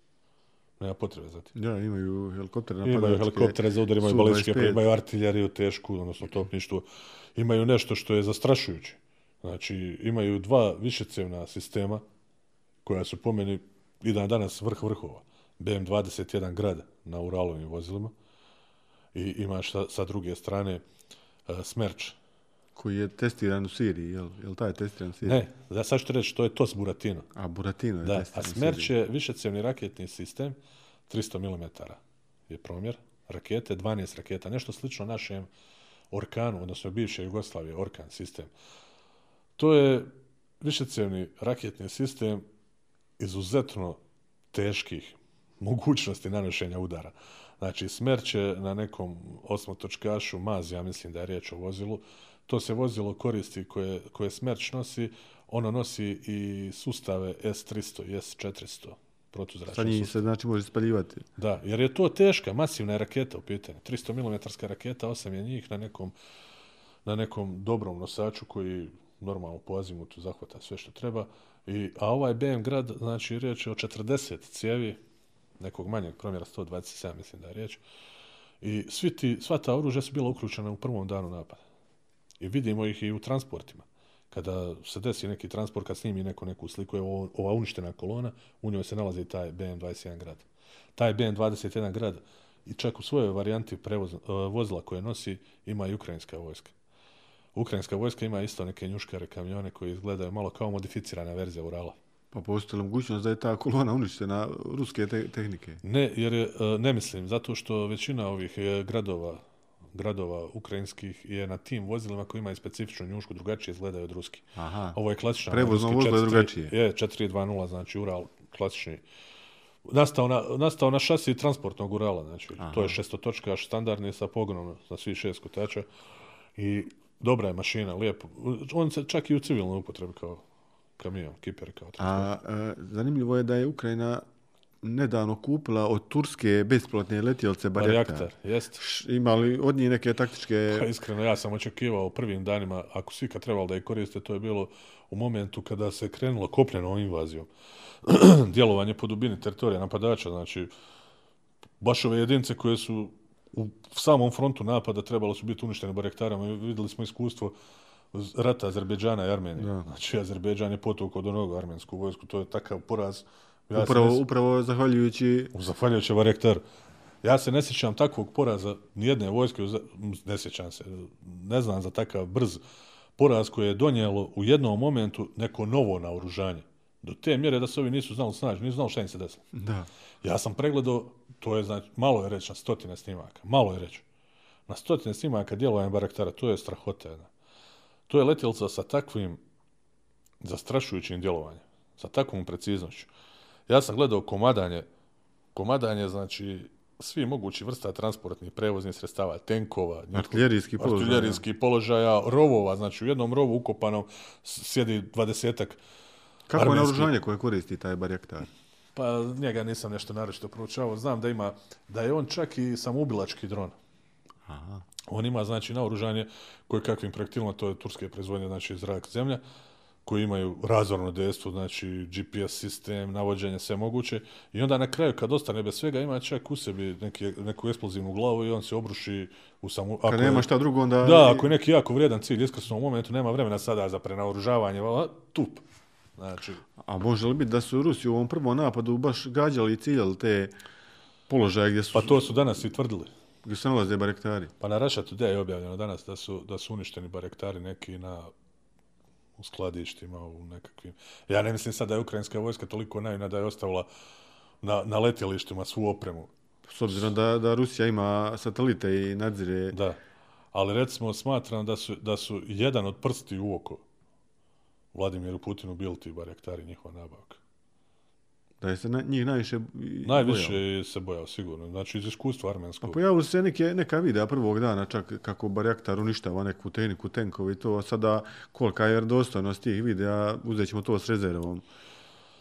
Sve, znači, uh, ja opet kažem ono, moje, moje neko uvjerenje da su za sada nekoliko autentičnih snimaka To je ono što sam ti govorio, onaj Kamov 52, Antonov 26 ukrajinski, koji je srušen, navodno u njemu poginulo 5 od 14 ljudi koji se nalaze u tom momentu, vjerojatno je riječ o nekom transportnom letu, bili su vojnici unutra, čim ih je bilo 20, znači stradali su vjerovatno pilot, kopilot, jer tamo onaj Neki prednji odred dio, je bio. prednji dio aviona je uništen kompletno, znači motori, tek od motora vamo prema nazad u onom kargo dijelu izgleda da je manje oštećen, da je tu vjerojatno preživjelo tih nekih devet ljudi. I, Ja možemo, volio da i možemo smatrati vjerodostojno ova, ova video snimke e, zračnog desanta helikopterskog što su izvršili. Jesu, ja mislim da jesu. Ove su snimke, pogotovo ona snimka gdje ona ide nekoliko, ja mislim 6-7 onih Hemi 8-17 modela, ide prema nekoj tamo udaljenosti, znači u nekakvom ovaj transvezaru i sad pojavljuje se onaj jedan Hemi 17 sa, sa lijeve strane u jako niskom letu. Mislim da je riječ o, o onom desantu na aerodrom. S druge strane, nismo vidjeli, mi nismo vidjeli jednu snimku iskrcavanja nekog, iako se ono dogodilo. Evo, reću, reću nešto što mi je zanimljivo, evo, što često puta moj urednik, šef na poslu, Jozo Pavković, ističe, a to je činjenica. Da ti na američkim snimkama nikad nećeš vidjeti krv. Znači, amerikanci kad djeluju, kad je bio 11. 9. i kad je bilo napad na tornjeve, znači ti si vidio sve snimke, ali nisi, zaista nisi vidio ni jedno mrtvo tijelo, ni jednu krvavu glavu, ništa. Znači vidio si padanje tornjeva, vidio si udaranje, ono. Kasnije su se pojavili neki snimci ljudi koji skaču s prozora A to je sve iz daleka. Ono, iz daleka i ti ne vidiš taj moment kad on pane. Znači, američka televizija ima nekakav humani pristup ovim ratovima, zaista. Ti u ratovima u Iraku nisi vidio leševe iračkih vojnika. Ja ih nisam vidio. Mislim, postoje nekakve tamo kolone u onom prvom ratu uništenja. Ugljenisani tijela su Da. bile, ali to je... To je prva, prvi rat. Ja. U drugom ratu, kad je američka Aha. vojska rasturila kompletno sistem odbrane, kad je pao Saddam Hussein, kad su ga na kraju i uhvatili. Znači, najbrutalnija snimka je snimka vješanja Saddam Da. Husseina. To, time su htjeli pokazati. Nakon toga nisu čak pokazali ni snimku ubojstva Bin Ladena, ni nedavno ovoga teroriste koji je preuzeo njegovu ulogu. Znači, sve su ih likvidirali, uključujući onog Bagdadija i nik nisu prikazali, niko nije prikazao, nema krvi, znači. Međutim, čak i ovo sada, nešto mi ovo nastupanje ukrajinske vojske, ove ruske vojske, djeluje na pokušaj kopiranja zapada. Aha, aha, znači i i Rusi koriste istu, isti pristup Pa da. izvještavanju rata. Ti si imao onu zastarjelu rusku rusku strategiju takozvanog onog masovnog na, tenkovskog pješadijskog napada U, i, što je koristeno u Čečeniji, na što je primjer. korišteno u Čečeni, takva greška je napravljena u Čečeni gdje su oni ulazili znači, u uske ulice sa tenkovima, gdje bi čečenski borci u groznom jeste, gdje, ja, molim te napomeni me za Čečenju, ako zaboravim jednu zanimljivost, fenomenalno, znači to mi je, to mi je dokaz naše dosljednosti. Kad je riječ o Čečeni, oni su imali te izuzetno loše, to je zastarjeli kadar iz sovjetskih, sovjetski kadar, sovjetski generali, sovjetski oficiri, sovjetska taktika, sovjetski mozak. Znači, nastupit ćemo silom, polomit ćemo grad, ono, uletit ćemo, kao što je JNA probala isto. Znači, JNA je doživjela poraz u Vukovaru, nije to pobjeda nikakva bila. Znači, oni su izgubili toliko tenkova i ljudstva da ćemo mi još godinama sabirati. Tu je biti ta ruska To je ta ruska doktrina, strategija, doktrina, doktrina neka, ja, ja. juriša kroz, bez imalo, znači, ono što svaki branitelj u tom momentu treba da uradi je vrlo opasna, ali jednostavna stvar. Pogoditi prvi i zadnji tenk u koloni. I onda je sve ostalo gađanje glinenih golubova. To su im radili u Afganistanu. To je čečenska vojska preuzela od afganistanskih boraca. Oni bi u uskim putevima išli u kolonama, transportnim vozilima i onda bi muđahedini, koje, koje je tada financirao SAD, koji su kasnije proizveli monstruma koji se okrenuo protiv njih, Znači, tada bi ti borci muđahedini, koje, smo, koje su Amerikanci jako dobro reklamirali u svojim filmovima, mi kao djece bili smo bombardovani Rambo. sa herojima, Rambom i ostalim. I oni su, znači, e, pogađali prvi i zadnji u koloni. I onda bi ovi odemetili, znači, onda bi bilo rešetanje na sve moguće strane. Znači, to je ta ruska vojna doktrina koju je Vladimir Sovjetska. Putin, a, sovjetska, Bivša, ja. koju je Vladimir Putin izmijenio, Totalno. e, što je se pokazalo i u, u ratu, donekle u drugom gruzijskom ratu Jeste. i kasnije u, u, Siri, u Siriji. da. Pa u stvari Sirija, po meni. Ono, e, ja mislim da je gruzijski rat čačkanje mečke, ako je Rusija medvjed. U- Po meni u Gruziji, gruzijski rat je bio više isprovociran od strane Gruzijaca. Oni tu nisu ni planirali Ru- Rusi nešto djelovati. Točno. Znači, naj, uh, okidač, većina ljudi to zaboravlja, je bio napad na neko pogranično mjesto gdje su u stvari stradali ruski mirotvorci na checkpointu koji se nalazio na ulazu u to mjesto. I onda je ujutro odmah dekretom, znači krenula je krenula je ofanziva. Ja se sjećam snimke, ne znam, jesam li pravo da je bila, bila je, mislim, Kristijan Amampur ili neko od ovih, na nekom tunelu koji povezuje Rusiju i Gruziju, to je neki tunel jebote. Pa taj na tunel je ključni bio za čitavu operaciju. Da, na nekoj autocesti, ključni tunel, da. I sad ona priča ovako, žena, znači objašnjava sad šta je se desilo preko noći, ovi su upali, pa je bila razmjena vatre, pa su ovi, po... jer tamo postoje, znači, one dvije na- pobunjene Isto, pokrene. isto pokrene. dvije. Tako je, da, na Korno i ovi. I sad počinje ona s pričom kako je se to desilo, kako su stradali svi. I čitavo vrijeme, znači dobrih 40 minuta ja gledam izvještaje, a iza nje prolaze T-72 s reaktivnim oklopom, vešeceni rak. I čitavo vrijeme, znači Ulaze nestaje ta, Rusi u ulaze Gruziju. Rusi u Gruziju, znači Gruziju. nestaje ta kolona. Da bi dan poslije dva sam vidio čak, znači, e, Suho je 25 na udario na Tbilisi, pa je bila i, i, i, i blokada s mora i svih luka. i So, Soči dole i da, Soči, da. Znači, čitavo, čitavo, čitava arsenal, da vam kažemo šta će vam se desiti. Tu je se znači već promijenila ta vojna doktrina.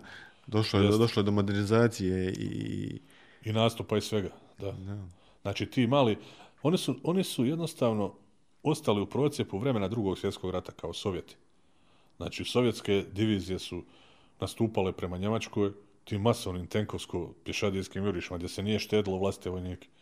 Imamo mesa, možete, nastupajte, zauzmite Berlin. Čak je Stalin postavio ovoj dvo- dvojici Žukovu i Konjevu, znači kao takmičite se ko će prije stići do Berlina. Ja, ja, ja.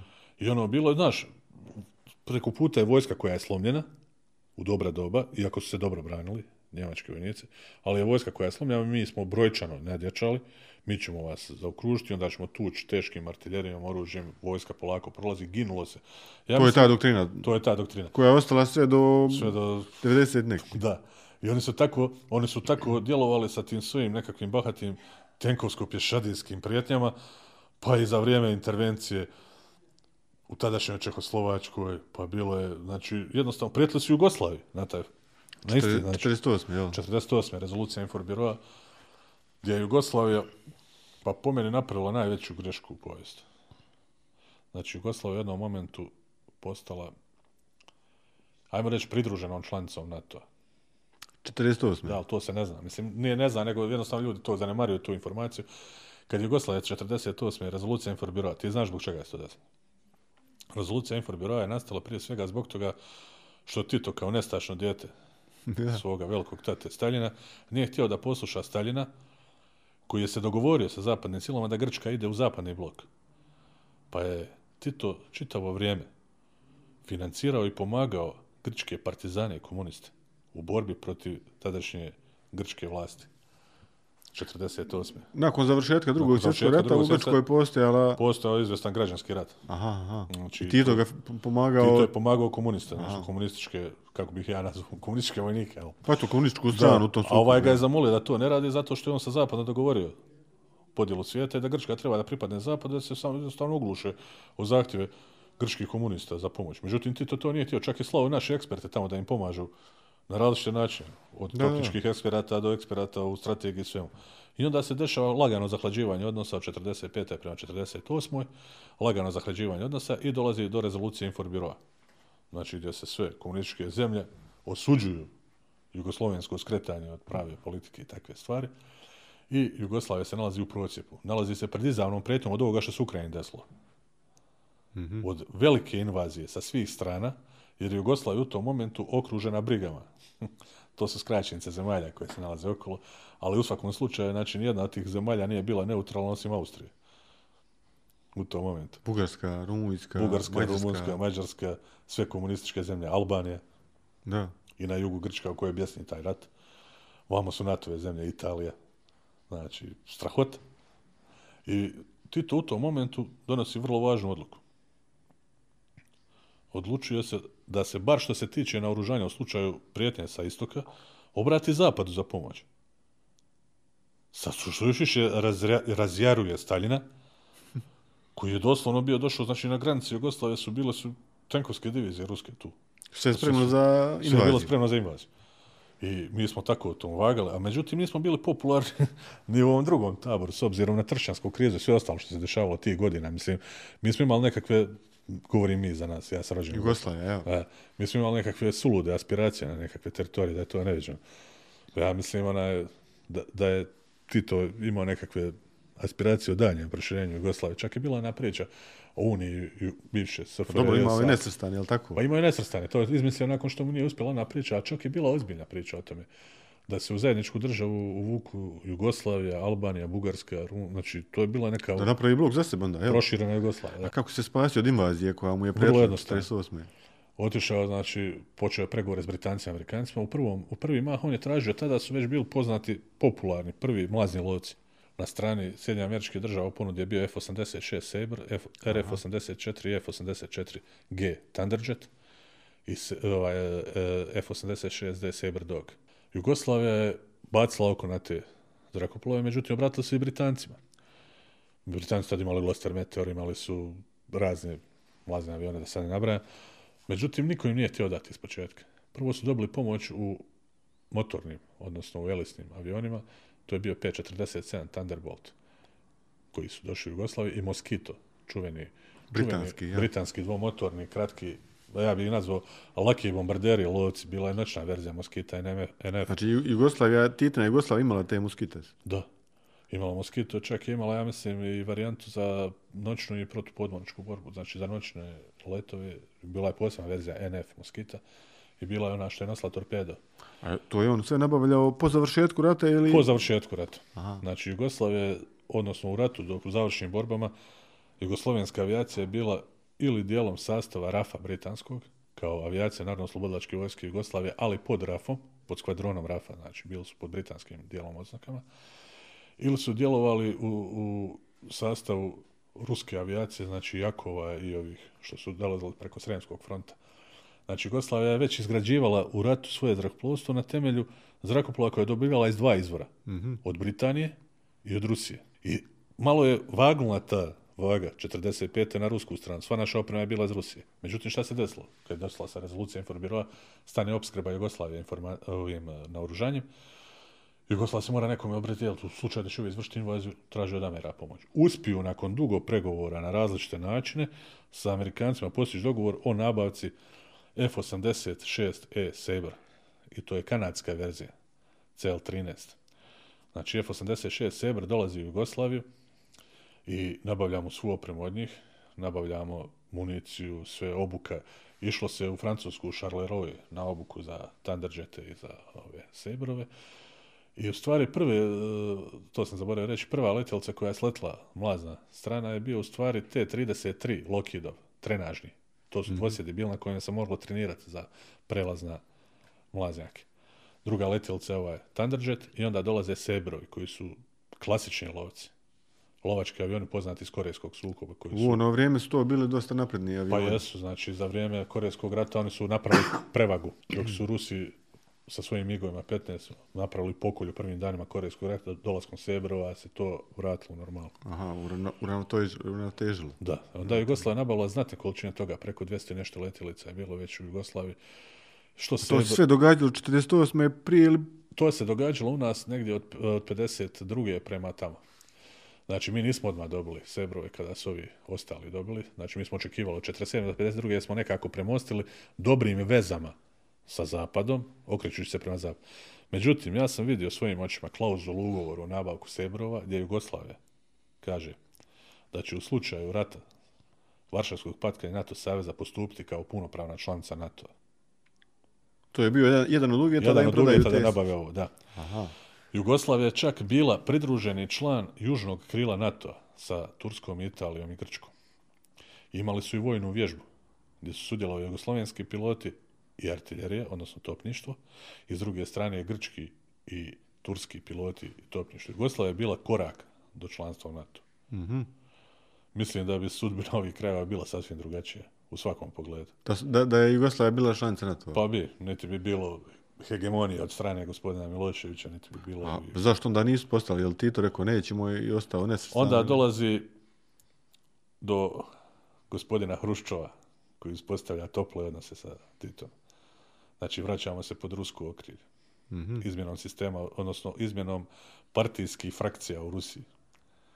Znači, Jugoslavija se pomalo više približava Rusiji, dolazi do prve nabavke tada, nakon Sebrova i ostaloga, to je MiG-21. u verziji F-13, prvoj verziji koja je bila eksportna. I od Moderni, moderni zrakoplovi. tada- I od tada postajemo zavisni od ruskog naoružanja u svakom pogledu. Što, što kopneno sve. E, Sada što ovo, sve, ovo je sad ogroman bio zaokret. Da objasnim, znači, pričamo o, o, o sadašnjim uvjetima da se sada Ukrajina našla u takvoj situaciji, primjerice sličnoj, gdje je prijetila invazija, nažalost, dogodila se. I mi ne znamo šta je sljedeće, šta će nas dočekati. Evo, dok ovo pričamo, ja ne znam možda je gotovo dobro, možda, je, možda su tenkovi na Majdanu već. da. Koliko to uvuče se čovjek u potkožu.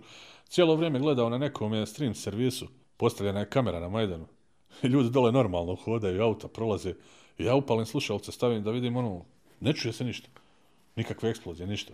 Znači, Zanimljivo, baš na Majdanu. zanimljivo i taj prvi dan ljudi snimaju mobitelima video snimke, tamo gore je transport, transportni nekakvi oni vojni transporteri, mrtvi ljudi leže, oni snimaju ono ko normalo, civili hodaju. Zanimljiva je ona snimka starice koja je došla vojniku na ulicu pa nešto ona sa njim priča, neko, Raspravlja se, da, da. nešto ona njemu, što si ti došao ovdje, kao ona mu rekla. Odlazi. Ja, ali ono, Po meni znači, ovako, dosadašnje stanje, ovo opet ponavljam, moje, moje osobno mišljenje, znači, niti je mišljenje, niti je stav bilo koga ja ovo mi što i pričamo Da, o osobnom mišljenju. Niti je stav tvoje, ja. Bljeska, niti je stav Večernjeg lista, niti koga ja pričam za sebe, govorimo, znači, kao slobodni novinari, što kažem. Moje mišljenje, znači, pod jedan, da je ovo užasno da se ovo nije smjelo dogoditi. To je pod jedan. Pod dva, da je ovo zaista agresija i napad na jednu suverenu državu. To nikad ne smijemo zaboraviti. Bez obzira šta je izgovor, izlika. Ja mislim da je bolje 500 dana pregovarati nego dva dana ovog rata. Evo. Moje mišljenje. Slažem se. Mislim da je se moglo završiti na drugi način, da je se moglo malo s obje strane popustiti, da je se moglo naći neko kompromisno rješenje. Mislim da trebamo imati razumijevanja i za rusku poziciju u cijeloj priči, jer nije ugodno da ti neko dovede nuklearne projektile na nekih stotinjak kilometara zračne linije od glavnog grada, a znamo da je Moskva blizu. Isto tako ni Amerima bilo ugodno da im za vrijeme kubanske krize Rusi na Kubu isporuče projektile, pa su to zaustavili. Također ne mogao izbiti nuklearni rat. Znači, trebalo se jedno malo imati razumijevanja jedni za druge, očigledno da toga nije bilo. Očigledno da je ovo zamišljeno mnogo ranije nego što mi mislimo, nije ovo bilo preko noći. I mislim, po meni, moje mišljenje da je Putin malo izgubio kompas. Mislim da ćemo ovo više štetiti i, i nanijeti zla za njegovu državu sam, samu, a ne... Hoće. Nažalost, mislim da je, pazi, ekonomija i sve ostalo je jako nepredvidiva stvar. Ko je mogao predvidjeti 2008. godine onakav, onakvu ekonomsku krizu, rušenje burzi, padanje sistema cijeloga i sve. Znači, što se desilo, nije se to desilo preko noći, ali nama je izgledalo da je preko noći. Isto tako, koliko god je on ubjeđen da je cijeli svijet, mislim, Europa je na prvom mjestu, ovisna o njegovom plinu, ovisna o njegovom nekakvom nastupu, ja mislim da postoji alternativni pravac, da nije ni Evropa baš bez džokera u ovoj priči. Mm, Da. I mislim da će biti velika šteta po ruskoj gospodarstvu.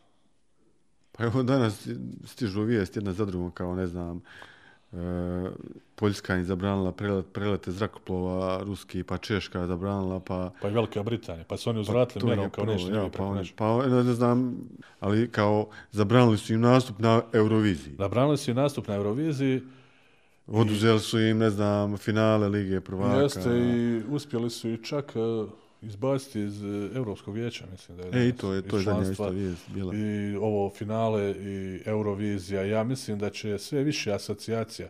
Ali najgore ono što se njima može desiti u stvari u ovoj priči. Mi ne znamo službeni stav Kine. Ja ga nisam čuo, da je to službeni stav Kine. Oni se još uvijek drže nekako na distanci. Ne žele, Kinezi su takvi, oni ne žele povrijediti Ukrajince.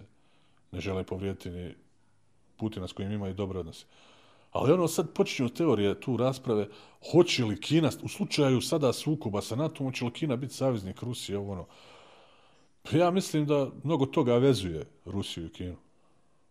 Ali isto tako mnogo, mislim da je Kina veća opasnost za Rusiju nego za NATO. Ja. Pa i oni su i ratovali. Pa oni su ratovali. Druga stvar, Kina je znači prirodno susjed Rusije, znači najbliža im je Rusija. Nisu oni s Amerikancima, ne dijele nikakvu Ja. teritoriju. Druga stvar, ako se bude Kina ekspanzionirala bilo gdje u kojem smjeru, znači Rusija će nastradati. To su Evo, nacionalne evo već kad smo, kad smo otišli e, u priču o toj budućnosti, nekoj bližoj i daljnjoj, kako možemo očekivati da će se razvijati dalje ovaj sukob u Ukrajini, po ovome sada što vidimo. Pa po ovome što vidimo, ja, ja sam mislio s početka, prva mi je bila varijanta da će on izvršiti zračne udare na ove strateške pozicije, na aerodrome, na zračne luke, na položaje topništva, na skladišta, ono što je bilo u stvari prvi dan. Ja nisam očekivao zaista da će, da će ruska vojska ući i početi zauzimati teritoriju Ukrajine. Sad neće biti kopljena ofenziva. Pa neće biti kopljena ofenziva. Ja, prvo mi je pomisao bila klasična vojna intervencija u stilu Amerikanaca kao što je bilo 99. u Jugoslaviji. Znači da se neutralizira, odnosno onemogući ukrajinska vojska u bilo kakvom nastupanju, bilo gdje.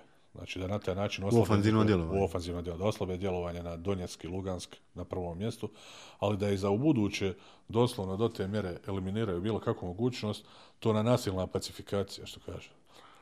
I onda što je on izjavio, to mi je nevjerovatno. Znači, iako je to strašno zvuči, ali dijelom su čak i nekakvi ukrajinski mediji, pa čak i ukrajinske nekakve organizacije doprinjele tome. On kaže, mi vršimo denacifikaciju Ukrajine. Ja, šta, šta to znači? Pa to ne znam, meni to zvuči glupavo, ali činjenica je da su pojedine ukrajinske organizacije poput Azova, koji drži dobar dio linije u Donbasu i Lugansku, u stvari pronacističke organizacije. Da ističu znakovlje, znači, e, trupa SS-ovih, da podižu desnicu ruku u pozdrav, da čak nose ukrajinske zastave, znači, ima ta fotografija. A eto, i Putin je rekao da mu je jedan razlog za invaziju i to da neutralizira naciste koji u Ukrajini su... Da, međutim, to je strašno što se ukrajinska vlada, ovo, ovo ću sada reći, mislim da mi neko ne ti pogrešan. Ukrajinski predsjednik je jevre, židov. Da? da. I on nikad ništa nije rekao o tome. On se treba ograditi, po meni, moje mišljenje, sad pričamo o čovjeku koji je sad u teškim problemima.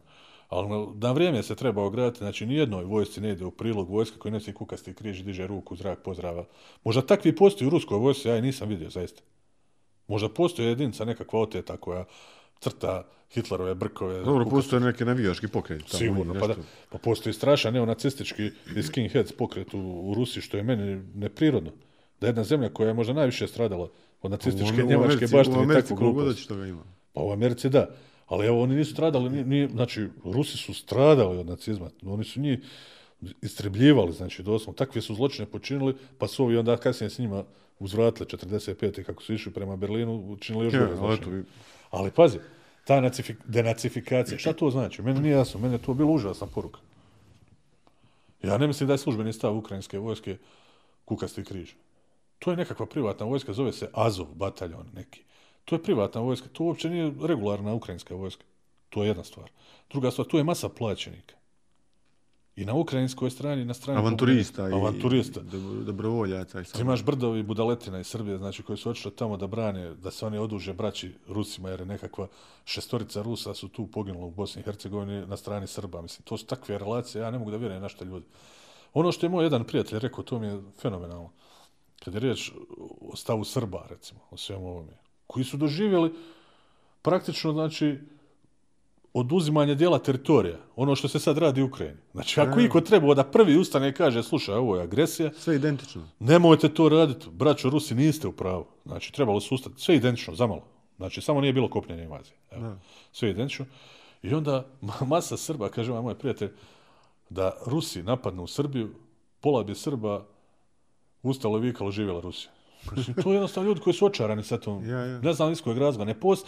Ajmo sada... Nisto samo u Srbiji, imaš ti, imaš ti među Hrvatima i mojim prijateljima koji sada ovu kažu pravda i u Rusija je to trebala tako raditi, oni su izazvani, znaš. Da, da, ima to... toga, da, pa mislim, aj malo, ja sam, evo, ja sam pokušao večeras da budem neutralan, maksimalno, da kažem jedne i druge probleme, da pričam, ne mogu ja znati šta je u Putinovoj glavi, ne možeš niti znati. A pogotovo ove analitičari što izginuši ratujući na forumima da objasne gdje će sad biti nastupanje Ruske. Ja ne znam stvarno gdje će biti. Mogu samo pratiti iz dana u dan da vidim dokle. I znam jednu stvar, da će biti užasno mnogo žrtava. I veći. I veći ima. Veći. Znači nije to 183 stanovnika Ukrajine juče, nego možda 10 puta toliko. To je samo evidentirano kad pogodite onaj projekt ili neki od 300 mm. Pa bože moj. Znači ovo što je meni strašno, Ja sam ja prekrdačio neko. On nije ni slobodno. Znači, što je, mene, što je mene strašno, strašno me uznemirava to, te, te, ti stereotipi. Znači, kao Srbi su saveznici Rusa, Rusi su saveznici Srba, a Njemci i Hrvati. Znači, to je totalno suprotno. Rusi nisu nikada ružnu riječ rekli Hrvatima u ratu, čak su izvozili oružje Hrvatskoj. Ja, ja. i držali se potpuno jednako i prema jednima i prema drugima, ali nisu bili protiv Hrvata. Rusi nikad u životu. Čak je zabilježeno, ovo odgovorno tvrdim, Nikola Vučina, hrvatski pilot, je oboren baš tu, kod Azovskog mora. I odveden je u zarobljeništvo. To se vraćamo na drugi svjetski Vraćamo se na drugi svjetski rat. Za, odveden je u zarobljeništvo zajedno sa svojim njemačkim kolegom. Njemac je ubije na licu mjesta. Njega su poštedili. Njemu nije bilo jasno zašto. On se bio pomirio. Pomolio se u sebi i čekao metak u čelo. Međutim, nije mu se to desilo. I otišao je i prepoznao ga jedan od ruskih oficira koji je dolazio u Jugoslaviju na aeromitinge i pratio Nikolu Vučinu Aha. na Kraljevom kupu 33. u Mostaru ili ne znam tako nešto. I kaže njemu, ja tebe poznajem kao. I on govori njemu, dobro, sve ono, kad se malo ušli u priču, kaže Nikola Vučina, prosti, zašto ste njega ubili? A mene ste poštedili život. Kaže njemu Rus, pa ti si brat Hrvat, Slaven, vidim mu oznaku na, Ja, na jakni. Kaže, on je nacist, on za nas ne postoji, a ti ćeš ići na preodgoj. znači, to je taj stav. A s druge strane, Srbi imaju tu, sebi su u glavi stvorili, a i pojedini Hrvati su stvorili sebi u glavi tu sliku da su Hrvati i Njemci saveznici. Nisu Hrvati i Njemci saveznici. Znači, više ulaganja Njemačka ima u Srbiju nego u Hrvatsku. Više austrijskih firmi ulaže u Srbiju nego u Hrvatsku. Pa sad tog paradoksa. Hrvatima oružje prodaju Rusi i Rusi su često puta nikad ništa loše nisu rekli, a Njemci su vamo sa Srbima. A u stvari stereotipe sljedeći. Njemci, Hrvati, Srbi i Rusi. Rusi nikad ništa za Srbe nisu radili, pa čak ni 99. nisu pokušali da im pomognu. To da znaju ovi koji se, koji se zaklinju u Putina, da Rusi, kada bi ušli u Beograd, uradili bi isto ono što su uradili 45. To su bila masovna pogubljenja i silovanja. 45. je... Crvena armija kad je ušla u Beograd. Znači, nisu baš štedili ove zato što su Srbi. Pričamo sad o tim nekim stereotipima koji su za mene manjkavi. To je užasno da se neko poistovjećuje, da se, evo sada, ja poistovjećujem sa Rusijom, zato što pripadam srpskom narodu i što sam pravoslavac, i Rusi su pravoslavci i oni su sad u pravu. Nisu u pravu. Vrlo jednostavno. Meni su ista braća. I Hrvati, i Rusi, i Poljaci, i Ukrajinci. Svi smo Slaveni. Meni religija zaista ne determinira čovjeka. Slažem se s tobom. E. Znači, ovo mi je strašno da se jedan slavenski narod raduje agresiji drugog slavenskog naroda na treći slavenski narod. Da. Užas. Pa ja, ovi gledaju ovamo i osuđuju. Po meni, naj, Šalju, šalju jake osude. da, najpametniji, ali ozbiljno, evo sad bez ikakvog, da, neko pom- ne pomisli da ja sada nešto koketiram ili nešto hoću ispast pristojan. Znači, najbolje poruke šalje Zoran Milanović i hrvatska službena vlast. Oni su osudili agresiju. Ali Zoran Milanović je čovjek koji je svjestan da ne želi da hrvatski vojnici ginu tamo za bilo čiji interes. To je pravi predsjednik. Čovjek se brine o svom narodu. Da, okej, član smo NATO. Ispunit ćemo svoje obaveze. Te obaveze ne moraju biti to da hrvatska raketna topovnjača bombarduje Sevastopol. Ja. Mislim, ne, može biti, poslaćemo 20 doktora da liječe na... Okej Ispunjavanje obaveza. ispunjavanje obaveza. I ono što je rekao, znači, to opet, sad, sad ću jednu drugu temu brzinske tvrditi, znači, ono licemjerje, licemjerje, ja to zovem, Evropa mene izgleda isto stara uspavana gospođa koja sjedi na kauču i promatra događaje kako prolaze pored nje. Znači, Evropa mi ono, isto ko da je neko dao nekakvu tabletu, ono, nikako da se probude sna. Za usporedne djelovanje. Usporeno, znači, totalno. I ono što je rekao Zoran Milanović, Zoran Milanović je fenomenalan u svakom pogledu. Ima nekad nekakve, isk- iskoči malo iz šina, ali je simpatično, čak on to tako kaže, ono, simpatično blesavo. Ali meni to, meni se sviđa, on je jedan fenomenalan lik, ono, i- smiješan je, djeluje mi, podsjeća me nekad na mene, zaista. Znači, ja znam ovako, imam malo podužu jezičinu, onda laprdam svašta. Znam, znam se isplata, ali znam, boga mi, Uglavnom, kad je, kad je govorio o Europi, ono, on kaže, sad, sad ne treba, sad im, on, mislim, ne znam je li on rekao ili neko od iz Hrvatske vlade, sad se sjetio se, kao, ne, sad ne možete ništa učiniti. Trebali ste im pomoći ranije. Jo, sad je kasno. Sad je kasno. Sad je ovo, znači, što bi rekli, dalmatinična maranja mrtvog magarca. Ovi su ostavljeni sami sebi na cjedilu, Evropa se digne ruke, napravi se blesava, očekuju da Amerikanci urade za njih posao. Ovi nemaju interesa u ovoj priči, Amerikanci su izuzetni. izuzetni u kalkulativnom menadžmentu kad izračunaju šta dobivaju, šta, Šta im se isplati, ja. šta im se isplati, Samo profit. samo profit čisti, odnosno zaštita ljudi. Ako će oni ovdje izgubiti 10.000 vojnika, ne isplati im se ulaziti u tu priču. Ono što je Biden rekao, ma koliko ga neki smatrali, smatraju da je on možda i nesposoban za predsjednika jer je stari, bolestan i ovo ono. Mislim, prvo ja nigdje nisam vidio njegove nalaze da je on bolestan. Stari jest. Star je bio i Tuđman i Slobo i svi Da. su bili stari. Star je bio i Alija kad je umro, mislim. Pričamo gluposti, ono, čovjek je koji, ja nisam vidio ni jednu poteškoću, zapeo jedno na stepenicama od toga, ja sam napravio priču. Čovjek je fino rekao, nećemo ratovati u Ukrajini. Prvi put kad zapucaju američki vojnik na ruskog vojnika, to je svjetski rat. Iz vrlo jednostavnog razloga. To ljudi ne računaju. Zašto je svjetski rat? Pa zato što je Amerika članica NATO, aktiviranje članka 5, sve članice NATO-a stupaju Ja. u sukob s Rusijom da zaštite svoju članicu. NATO je prevashodno trebao da bude, naglašavam, trebao da bude odbrambeni savez. Nije bio odbrambeni savez. Često puta iskočio iz svoje uloge. Ali A gore ove Baltičke zemlje su juče aktivirale članak 4. Šta to znači taj članak 4 NATO? Ja ne znam, mislim da je to nešto vezano uz pomoć, evo, dopusti mi da ovo, ne znam, znam da su aktivirali članak 4, ali mislim da ništa ne mijenja drastično, nego da će biti raspored nekih trupa tu. Ali za, za nije za Rusiju i Putina veća opasnost gore Baltičke zemlje u NATO-u? Ili one vjerovatno svojom veličinom, brojem stanovnika i ne, nisu toliko opasne kao, kao što je Ukrajina. Pa i nisu i jesu, tu je ona Kaliningradska oblast, Među njih. između njih koja se nalazi tu kao neka enklava. Mene njezna pozicija u dobra doba počela na pozicije naših ratnih enklava, znači u slučaju nekog sukoba ne mislim da je dobra pozicija. I to često puta Rusi ističu tu Kalinjsko, oni nemaju sa njom, znači, Kopneno, kopnenu kopneno vezu nikakvu, da. I mislim da one jesu i nisu opasnosti iz dva razloga. Gore NATO nikad neće postaviti neke silne trupe, nuklearne projektile, ne znam šta. Znači, zna se gdje su raspoređene nuklearke i sve ostalo. To je najveći strah Putinov, da mu se silosi nuklearnih projektila dovuku tako blizu Moskve da ne može reagovati. Mi A trebamo- To, to su mogle u Ukrajini NATO postići. Tačno. Jer pazi, a opet s druge strane, nije, nije ni on bez džokera u džepu. Znači, on ima svoje nuklearne projektile koje lete tako strašnim brzinama, poput Satana i ne znam, ostalih sistema. Zove se Satana. Satan, Satan, Satan. Satan, kao, Satan. da. Ima i Satan san, kao njegov sin. Ima i ta dva vrsta projektila koji su užasni, nose po 20 do 40 bojevih glava. To je sve u upotrebi u ruskoj vojsci. Da, da, Tako. to se silo se spaljuje. Dobra, dobra. Postoje izvesni nuklearni projektile koji nose podmornice ruske. Oni imaju jaku flotu podmornica nuklearnih sa nuklearnim projektilima. Imaju i nuklearni napadni podmornica. Te podmornice i sada sudjelovale u, u napadu na Ukrajinu, tako Jesu. ispaljivajući projektile. Pa jesu, ima ova nova generacija, ona, ona se smatra izuzetno opasnom i NATO jako strahuje, ne zove se Borej klasa podmornica, koja je izuzetno tiha, izuzetno opasna. Čak ja mislim da je jedna takva podmornica ušla u nekakav fjord gore u A u Švedsku, u Švedskoj, Švedskoj jaka problem, izazvala pa su se nasikirali. Da, da. I ja mislim da je jedna od takvih podmornica uvijek blizu A jesi upratio danas onaj vijest o ruskom zauzimanju nekog otoka tamo ispred Ukrajine, kad su ovi Jesam, njima nešto poručili? Kakav je to otok, šta to predstavlja strateški u, Pa ja ne znam, iskreno, evo da ti bude iskren, prvi put sam danas čuo zato, evo da ne lažem. Kad smo čitali tu vijest, jel? slušatelje.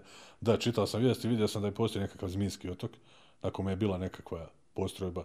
Vjerovatno ima neku stratešku poziciju, ako ništa možeš postaviti neku obalnu Znači, bili su neki položaj ukrajinske vojske obalna koji su, baterija. koji su odbili da se predaju rusko, ruskoj monarci. Jel? I koji su imali vjerovatno obalnu bateriju neku, možda čak i topničku, možda i raketnu, ko će znat, koja je mogla ugroziti prolazak ruskih brodova. Da. I ovi su došli sa nekakvom, ja ne znam, on kažu, Rusi kažu korablja, znači to može biti, to je brod, može biti i raketna krstarica, može biti, ne znam šta je bilo u pitanju. Uglavnom su njima iznijeli prijedlog da se ovi predaju, jel? Znači su im ovi odvratili, kako su im već odvratili, onda su ih sve pobili. Jo, rekli su im, jebite se. Jebite se doslovno, da. Mislim, ovo ružno, ja se izvinjavam, evo. Ali tako im rekli, isto kao što je ovaj grof rekao, ono, sad ću da vam majku, pa... Pa evo, ima danas jedna vijest isto pojavila za onoga vojnika koji je poginuo minirajući vo- most. Ta jedini most na sjeveru što je Jeste neki, strane sad ću, vojske. pa da, Pa sigurno. zar da- nisu oni mogli imati već neku, neki plan miniranja mostova, ti fortifikacijskih neki prolaza kuda je trebala proći ta Pa upravo to, vojska. meni se, meni se činilo da... Nikakav ovi- plan odbrane nije postojao. Kao. No, evo, meni se činilo da ovi marširaju ko Trenutno šta se događa u Ukrajini. Aj, molim te, baš me kopka, šta se... S obzirom da je Kijev bio ugrožen, nadam se da se ne vode borbe. Zanimljiva je i ova stranica koja baš aktivno prati i to na bazi, na bazi karte. Daje ti sve informacije gdje se šta događa i dosta su ono bilo dosta da pouzdani iz ovih sukoba drugi, na primjer u Siriji ili i, i ovo sada kako je počela invazija na Ukrajinu, bili su par puta ne, ne, nedostupni. Vjerovatno uslijed velikog, uslijed velikog broja posjeta koji... Pa sigurno, ovi, ovi njih su odmah normalno obruše se svi da vide informacije. Ja znam da se sigurno mnogim portalima i mnogim forumima desilo da se urušilo ovih dana, što je sasvim razumljivo. Evo, trenutno je, trenutno je zadnja vijest da Kijevom odjekuju detonacije, ali evo, za sada nema nikakvi još vijesti o nekom značajnijem urušavanju odbrane Ukraj, Ukrajinaca ili, ili nekom značajnijem pomaku. Iako, su, iako je zanimljivo prati i ove medije, na primjer, mm -hmm. uh, svi mediji u Hrvatskoj su osudili napad Rusije na Ukrajinu, stalo su na stranu Jest. Ukrajine i baš vidiš ti izvijesti kada čitaš da je ono da su na strani Ukrajine. Jest. Dok s druge strane uh, internetom se širila i oni naslovnice tabloida iz Srbije gdje piše čak ono kao Ukrajina naprala Rusiju. Pa onda dole ono Amerika je kriva za ovaj rat i tako neki ti naslovi. Pa ne, ovo je nevjerovatno. Ali ima, i postoji li neka neutralnost u ovome? Može, jel se može biti neutralno u ovom sukobu? Pa nažalost, kako što smo mogli vidjeti, biti svjedočiti ovim medijskim, pa i u novinama, ne samo na portalima. I, znači, novine koje prate ove događaje, to su takvi naslovi da je to nevjerovatno. Jutro si izašao naslov u jednom, jednom dnevnom listu. Uh, Rusi zauzeli nuklearku ili nešto tako. Mislim, to sada može zvučati kad ti čitaš nuklearku. 80% ljudi će pomoći da je riječ o nuklearnom projektilu bombi. Znači, nuklearnu elektranu, malo... I to je, znači, udarna vijest. Kod, drugog, kod drugih je udarna vijest uh, Putin izgubio kompas. Ovi drugi, znači, u Srbiji mediji, znači, Srbi, Srbi opet briljiraju svaki put. Informer je imao naslovnicu Ukrajina napala Rusiju. Ja, o to, to su fenomenalne stvari.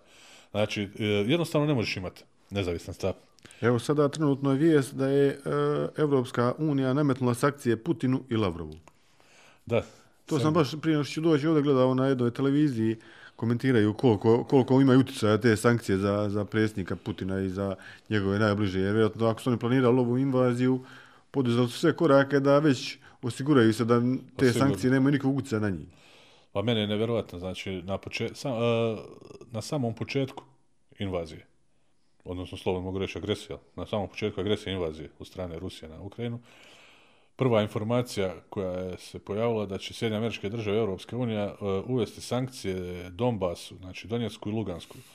ja mislim da će, da će nije to tako strašno pogoditi, mislim Donbas, taj koji je stvar na rubu siromaštva već Pa mislim, ne, ne, šta imaju tamo i sankcionirati? Pa ne znam, ja ne znam stvarno ko izvozi u... Ko je, ko je poslao s tim republikama? Vjerovatno da jesu neke, ali sada je to neki udar koji će ovi osjeti da će sad svi umrijeti od glade, ja ne znam, ono, ne mogu da vjerujem da je to, to je toliko trivialna i glupa vijest, ono, da ja, mene stil bilo to prenijeti, ozbiljno, mi to nismo ni prenijeti. Slažim. Znači, da ja sada napišem, ono, uveli su sankcije Donjecku i Lugansku, nepostojećim državama.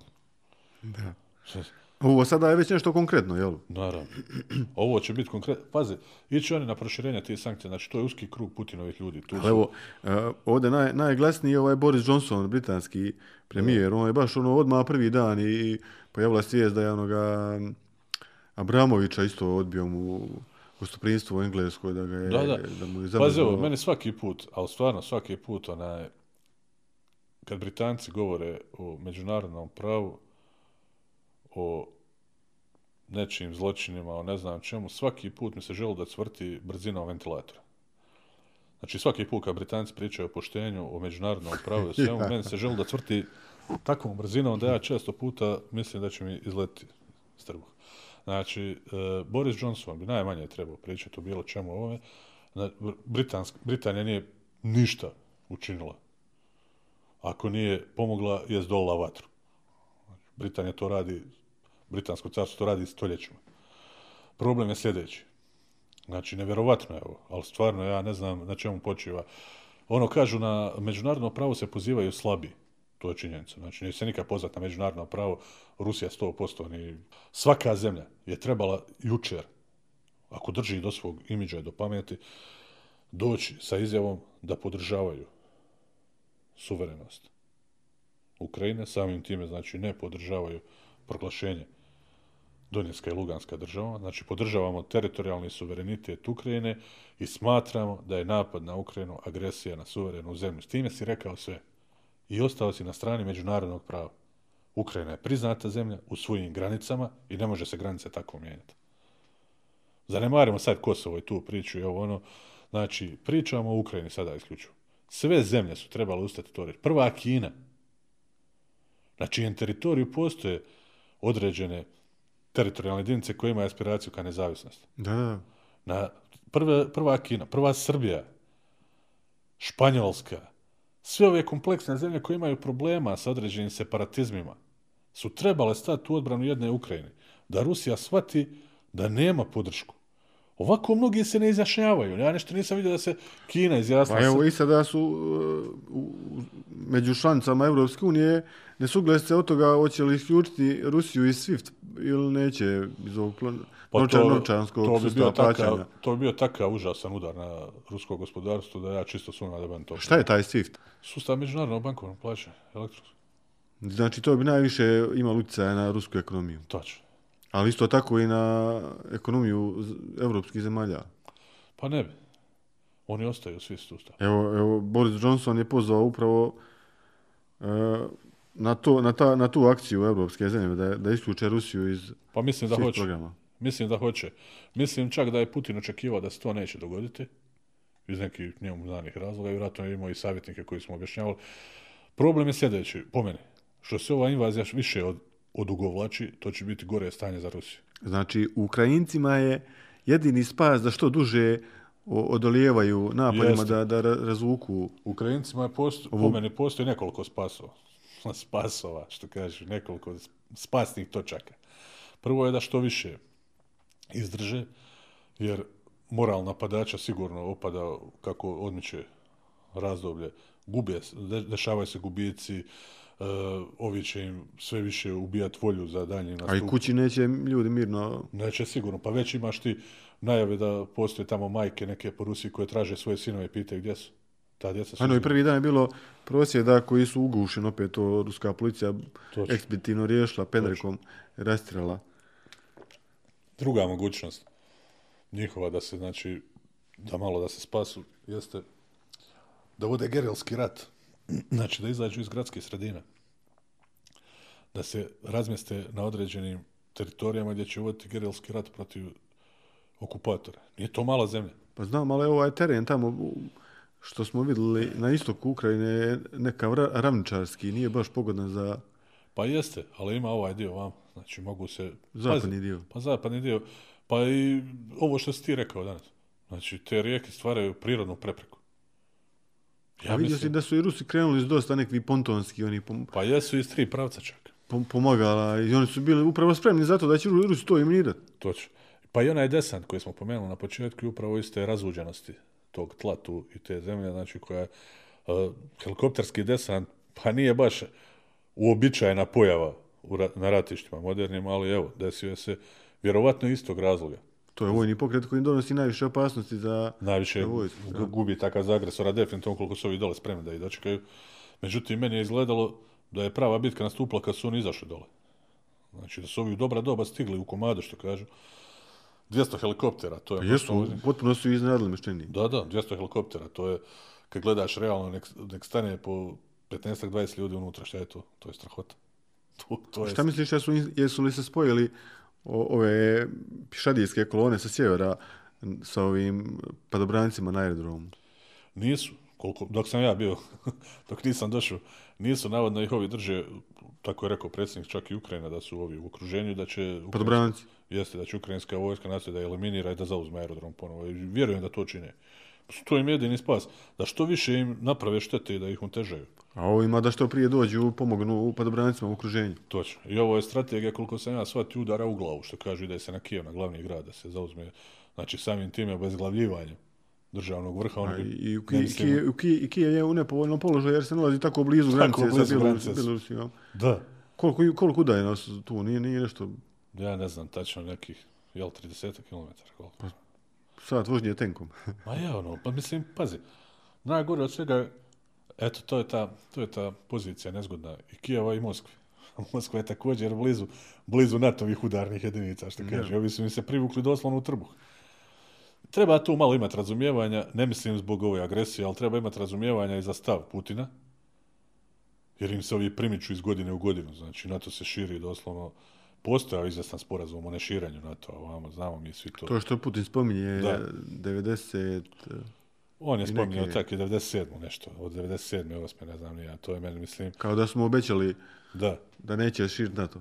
da, da će ove, ajde, uzeli su one baltičke zemlje i sve to, mislim, ne može se vratiti na to, on to fantazira sada, da, da, da, vjerovatno je poslao u onom revoltu, kad su oni njemu prvo vratili na njegove zahtjeve, sjećaš se da je Amerika uzvratila s onim pismom, nedavno, kad je bilo, kad je on slao neke zahtjeve, pa su oni, pa su oni rekli kao mi ne uzmamo ništa ovoga obzir, ono, mi ne možemo garantovati da Ukrajina u nekom budućem razdoblju neće biti članica NATO, znaš, ništa mu nisu uvažili, e onda on vjerojatno ono, izrevoltiran sa tim poslao i ovaj uvjet, vrate se na stanje. Ja, ja, i napuste i Rumunjsku i Bugarsku. Da. Ja mislim da neće doći do sukoba, nadam se da neće doći do sukoba NATO i Rusije, Nadaš se da neće doći do širenja, što ne neće bi doći do širenja, ne bi valjalo nikako. čitavoj planeti, ne bi Da, valjalo. ali se bojim, budući da su ovaj put Amerikanci zaista bili u pravu vezano za ovu invaziju, bojim se najave njihove invazije na Baltičke zemlje. Znači sada šta god Amerikanci upozore, sigurno će biti. Pa ne, treba strahovati. Treba strahovati. Jer Amerika je ipak, znači za mene, uz dužno poštovanje prema Rusiji, ipak jedina svjetska velesila u svakom pogledu. Uzmimo samo flote nosača aviona, mislim, pričamo o tome da ne okružuju Rusi NATO, nego NATO okružuje Ruse. Činjenica je takva, geopolitička situacija je takva. Znači, nisu Rusi došli pred, pred granice, jednostavno su okružene. Sad, ima jako ne, nepovoljan geostrateški položaj. Rusija nema dobar geostrateški položaj. A da mi reci, da se vratimo na Evropu, koliko je Evropa sad ovisna o ovom ruskom plinu? U biti, koliko će tada biti bez ovog plina? Pa iskren da budem, Jer evo Italija je 100% ovisna o ruskom plinu, ne znam. Njemačka je dobra. Njemačka je 40% ovisna o ruskom plinu. Austrija je isto 100% ovisna o Pa ja ne mogu da vjerujem da jedna Njemačka u 2022. razmišlja o gradnji plinskog terminala, to je nevjerojatno. Znači, Njemačka, Pa oni su riješili se nuklearni centrale, ali tako? pa da. Znači, jako su ovisni o ruskom plinu. Ali ja mislim da će veća šteta biti za Rusiju nego za Europsku uniju. Znači veća šteta će biti Rusi što će ostati bez novca od plina nego što će Evropska unija ostati bez plina. Pa između ostalo, ne samo, znači, pazi, ovo je žestoki udar. Znači, njima su uvedene najstrožije sankcije, vjerovatno. Ja nismo vidjeli šta je sve izloženo sankcijama, ali Rusija će ostati ono usamljeni otok u svemiru. Znači, doslovno, imaće, nekakvu, imaće nekakav odnos sa Kinom, imaće nekakvu trgovinu s Kinom. Je li to dovoljno da podmiri rusko gospodarstvo, naposle rusku vojsku? Ruska vojska je u fazi žestokog uzleta. Tu su u planu masovni projekti, mislim, ako sve ovo stane, od čega će oni financirati? Oni imaju nekakve izvesne devizne rezerve, imaju nešto, s, tom Zlata, nekom ja. spoznajom su krenuli, da, oni su krenuli s tom nekom spoznajom, evo, možemo se oduprijeti, možemo izdržati neki udar prvi tih sankcija, i gospodarskih mjera i svega ostalo, međutim, kao, ovo kako je krenulo, ovo, ovo neće brzo stati. Danas sam vidio negdje informaciju kao da su Rusi ovisni o uvozu raketnih motora, mlaznih motora sa, sa zapada. Da, da.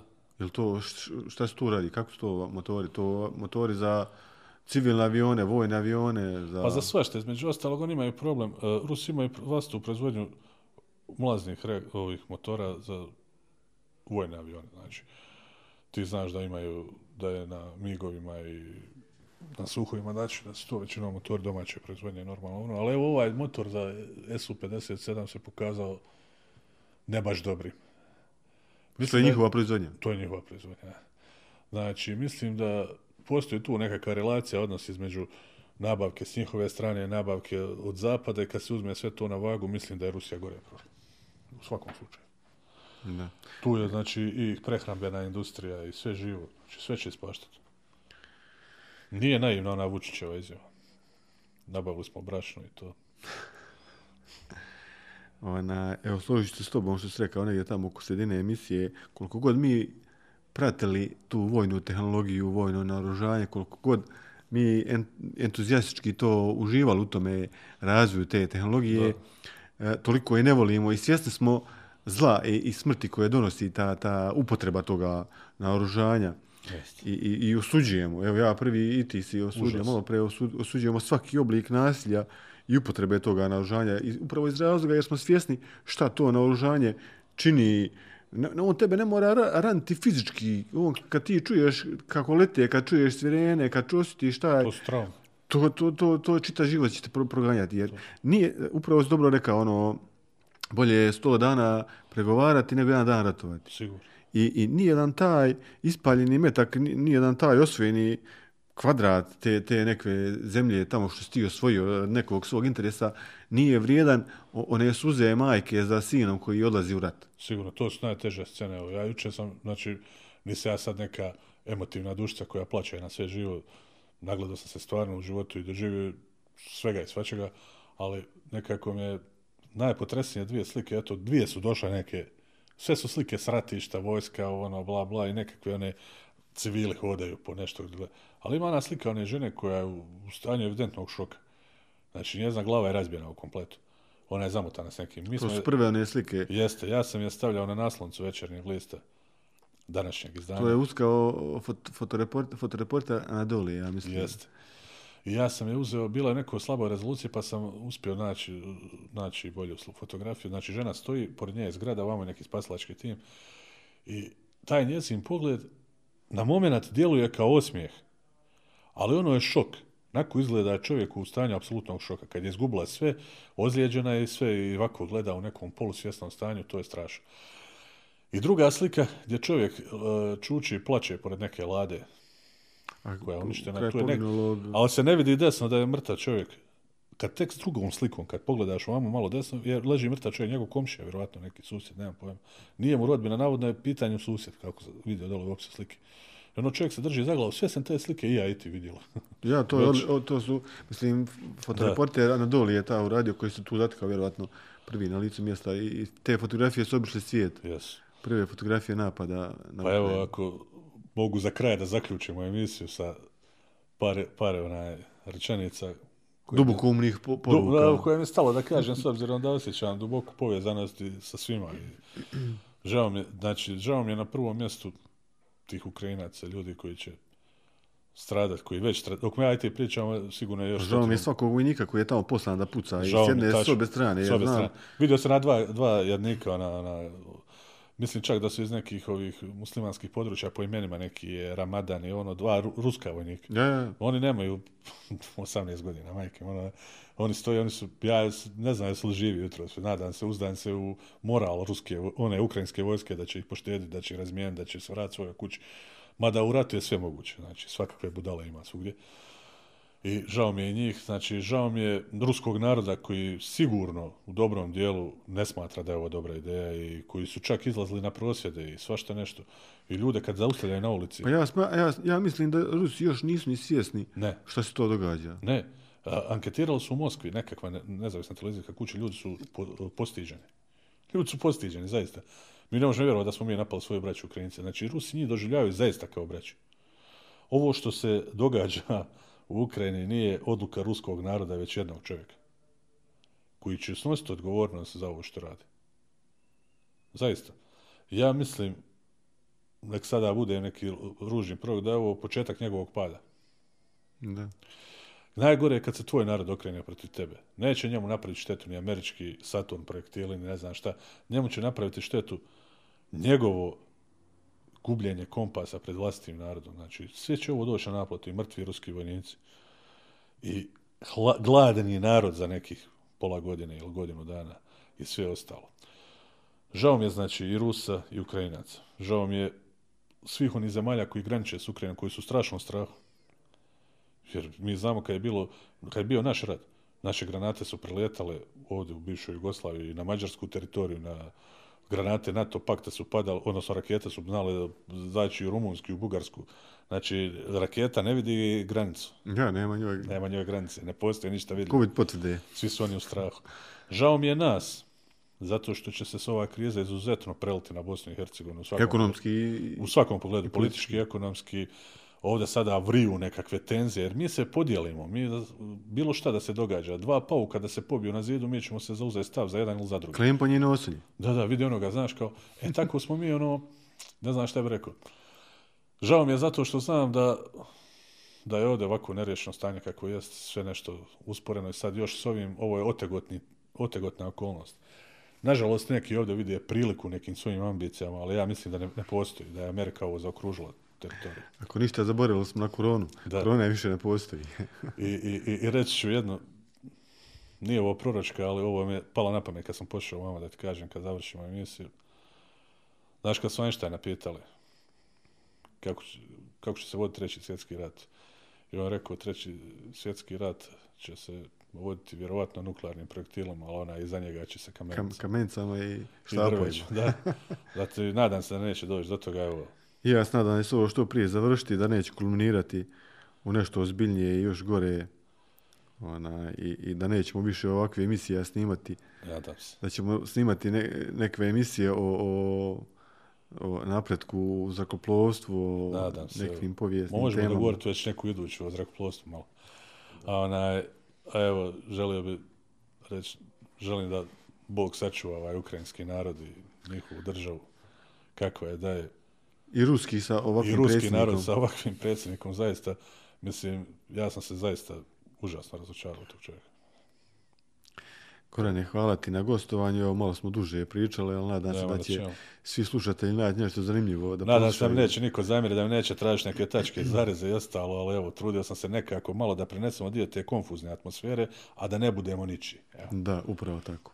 Eto, hvala i slušateljima na slušanju koji su poslušali sve ovo dosta što smo rekli. Ako iko poslušao, ako je nije, lako noć i do slušanja. Lako noć.